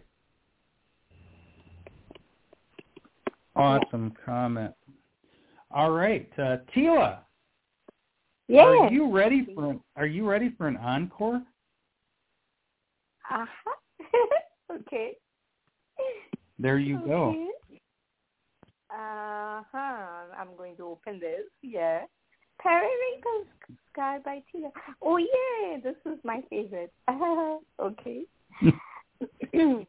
the field of lilac I see days from high up with my blue sky. Everyone visits the lilac field, millions of visitors visiting from all over the world, some old, many in groups, some young couples taking pictures, children playing, enjoying, having fun, like my lilac or like my field of lilac. I changed to periwinkle sky and made it brighter like my field. End of poem. Thank you. I like this. I like this. Uh, when I grew up, um, we had some uh-huh. lilac bushes on the on the side of our house. And right. the thing about li- lilac bushes, there's there's two different colors of lilacs. There's a purple lilac and there's a, there's a blue lilac. Mm-hmm. And I think that uh, I that was one thing that I loved when I was a, when I was a child is going outside and smelling the lilacs. I thought they were the greatest smelling flower during that time that I ever ever smelled. and this is this is just this is just like a childhood memory for me because there were lilacs everywhere uh, in our neighborhood. They were very common, and they were a very popular uh, flower in themselves. So I think you did a wonderful job of uh, presenting this. Uh, wonderful Thank read, you. and uh, and uh, Raz, what did you think about that one? Yes, uh, I have yet to completely understand periwinkles, but uh, hearing it from this poet, it must be an amazing sight where you have a field of lilacs that uh, are all that more multifluous and uh, mellifluous as uh, the very vibrant sunset or the cluster of stars in uh, full color and shade during that uh, ebbing twilight of which she uh, aspires to so many heights. hmm Thank you. Thank Won- you so much. Wonderful. All right, Raz, I'm going to have you read the next poem for us. Little Budo. No problem, boss. I was just thinking to myself, uh, since uh, last I was on one of these podcasts, I started watching Doctor Who. I finished season two, so uh, I think I'm going to move on to Witcherman, Netflix. I've seen Anyways, I've seen most of the most of the first I think seven seasons or something like that. And yeah, I I know what you're talking about. They're awesome. Love them.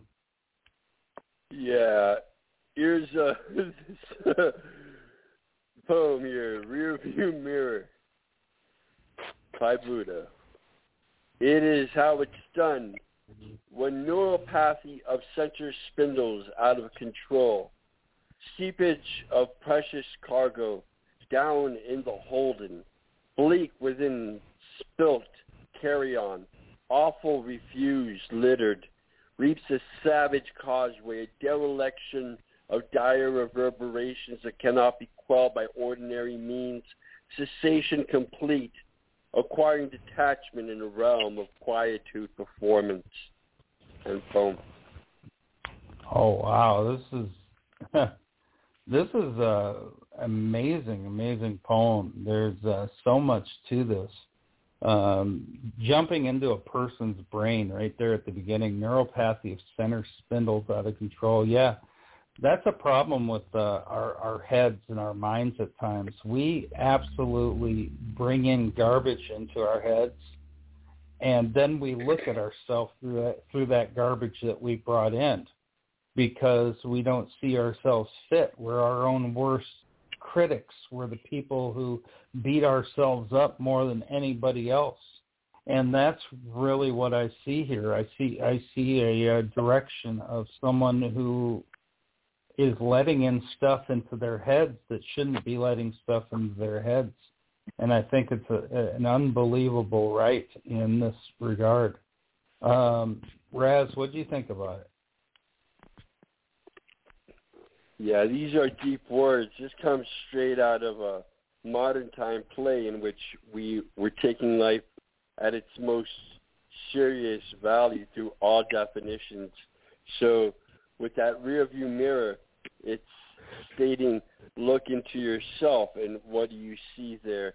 And what this poet sees is that uh, while we're struggling with our own thoughts, somehow it's all been a, a silent uh, performance on behalf of the fact that we don't know what's even on our minds before our death.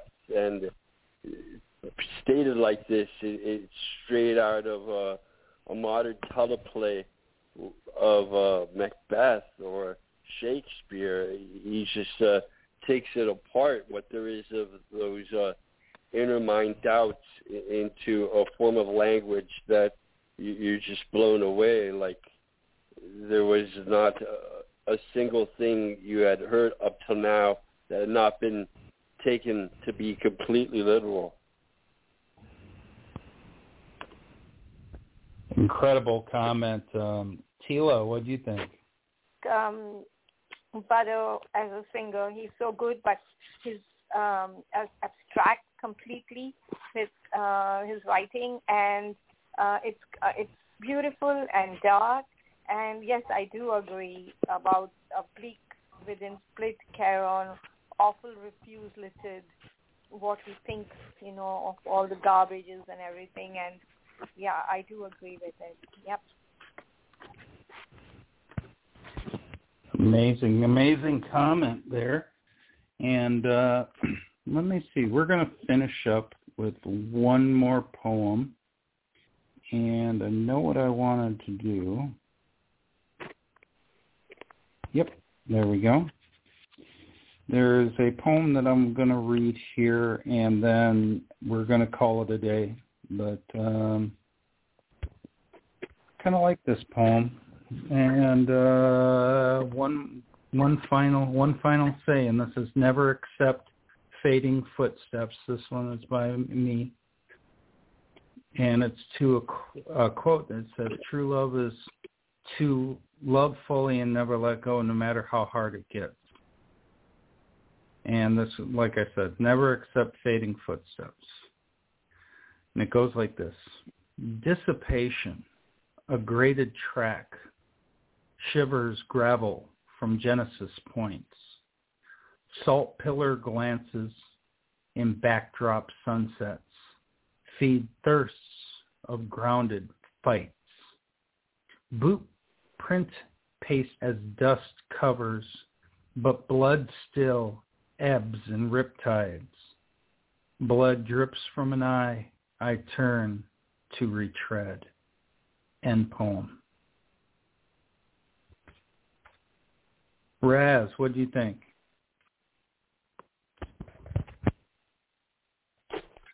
Yes, this seems to be one of those letting go pieces, and the poet has uh, taken it up to a point that it's almost a Western drama some scene that's playing out in the Navajo Desert Arizona, New Mexico.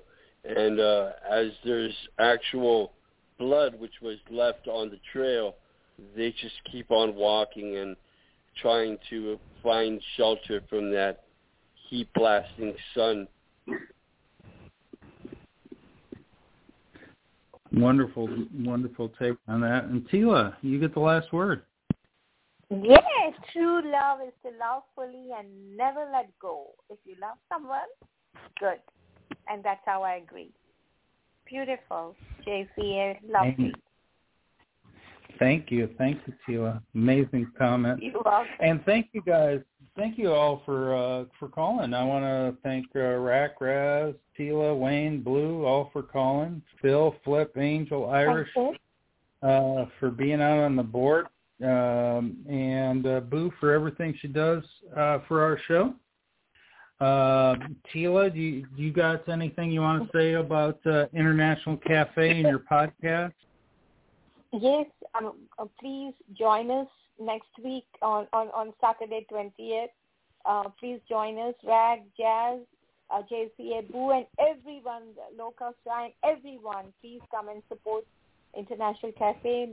Uh, Poetic Picasso and me will be so happy to see you guys at 3 o'clock sharp.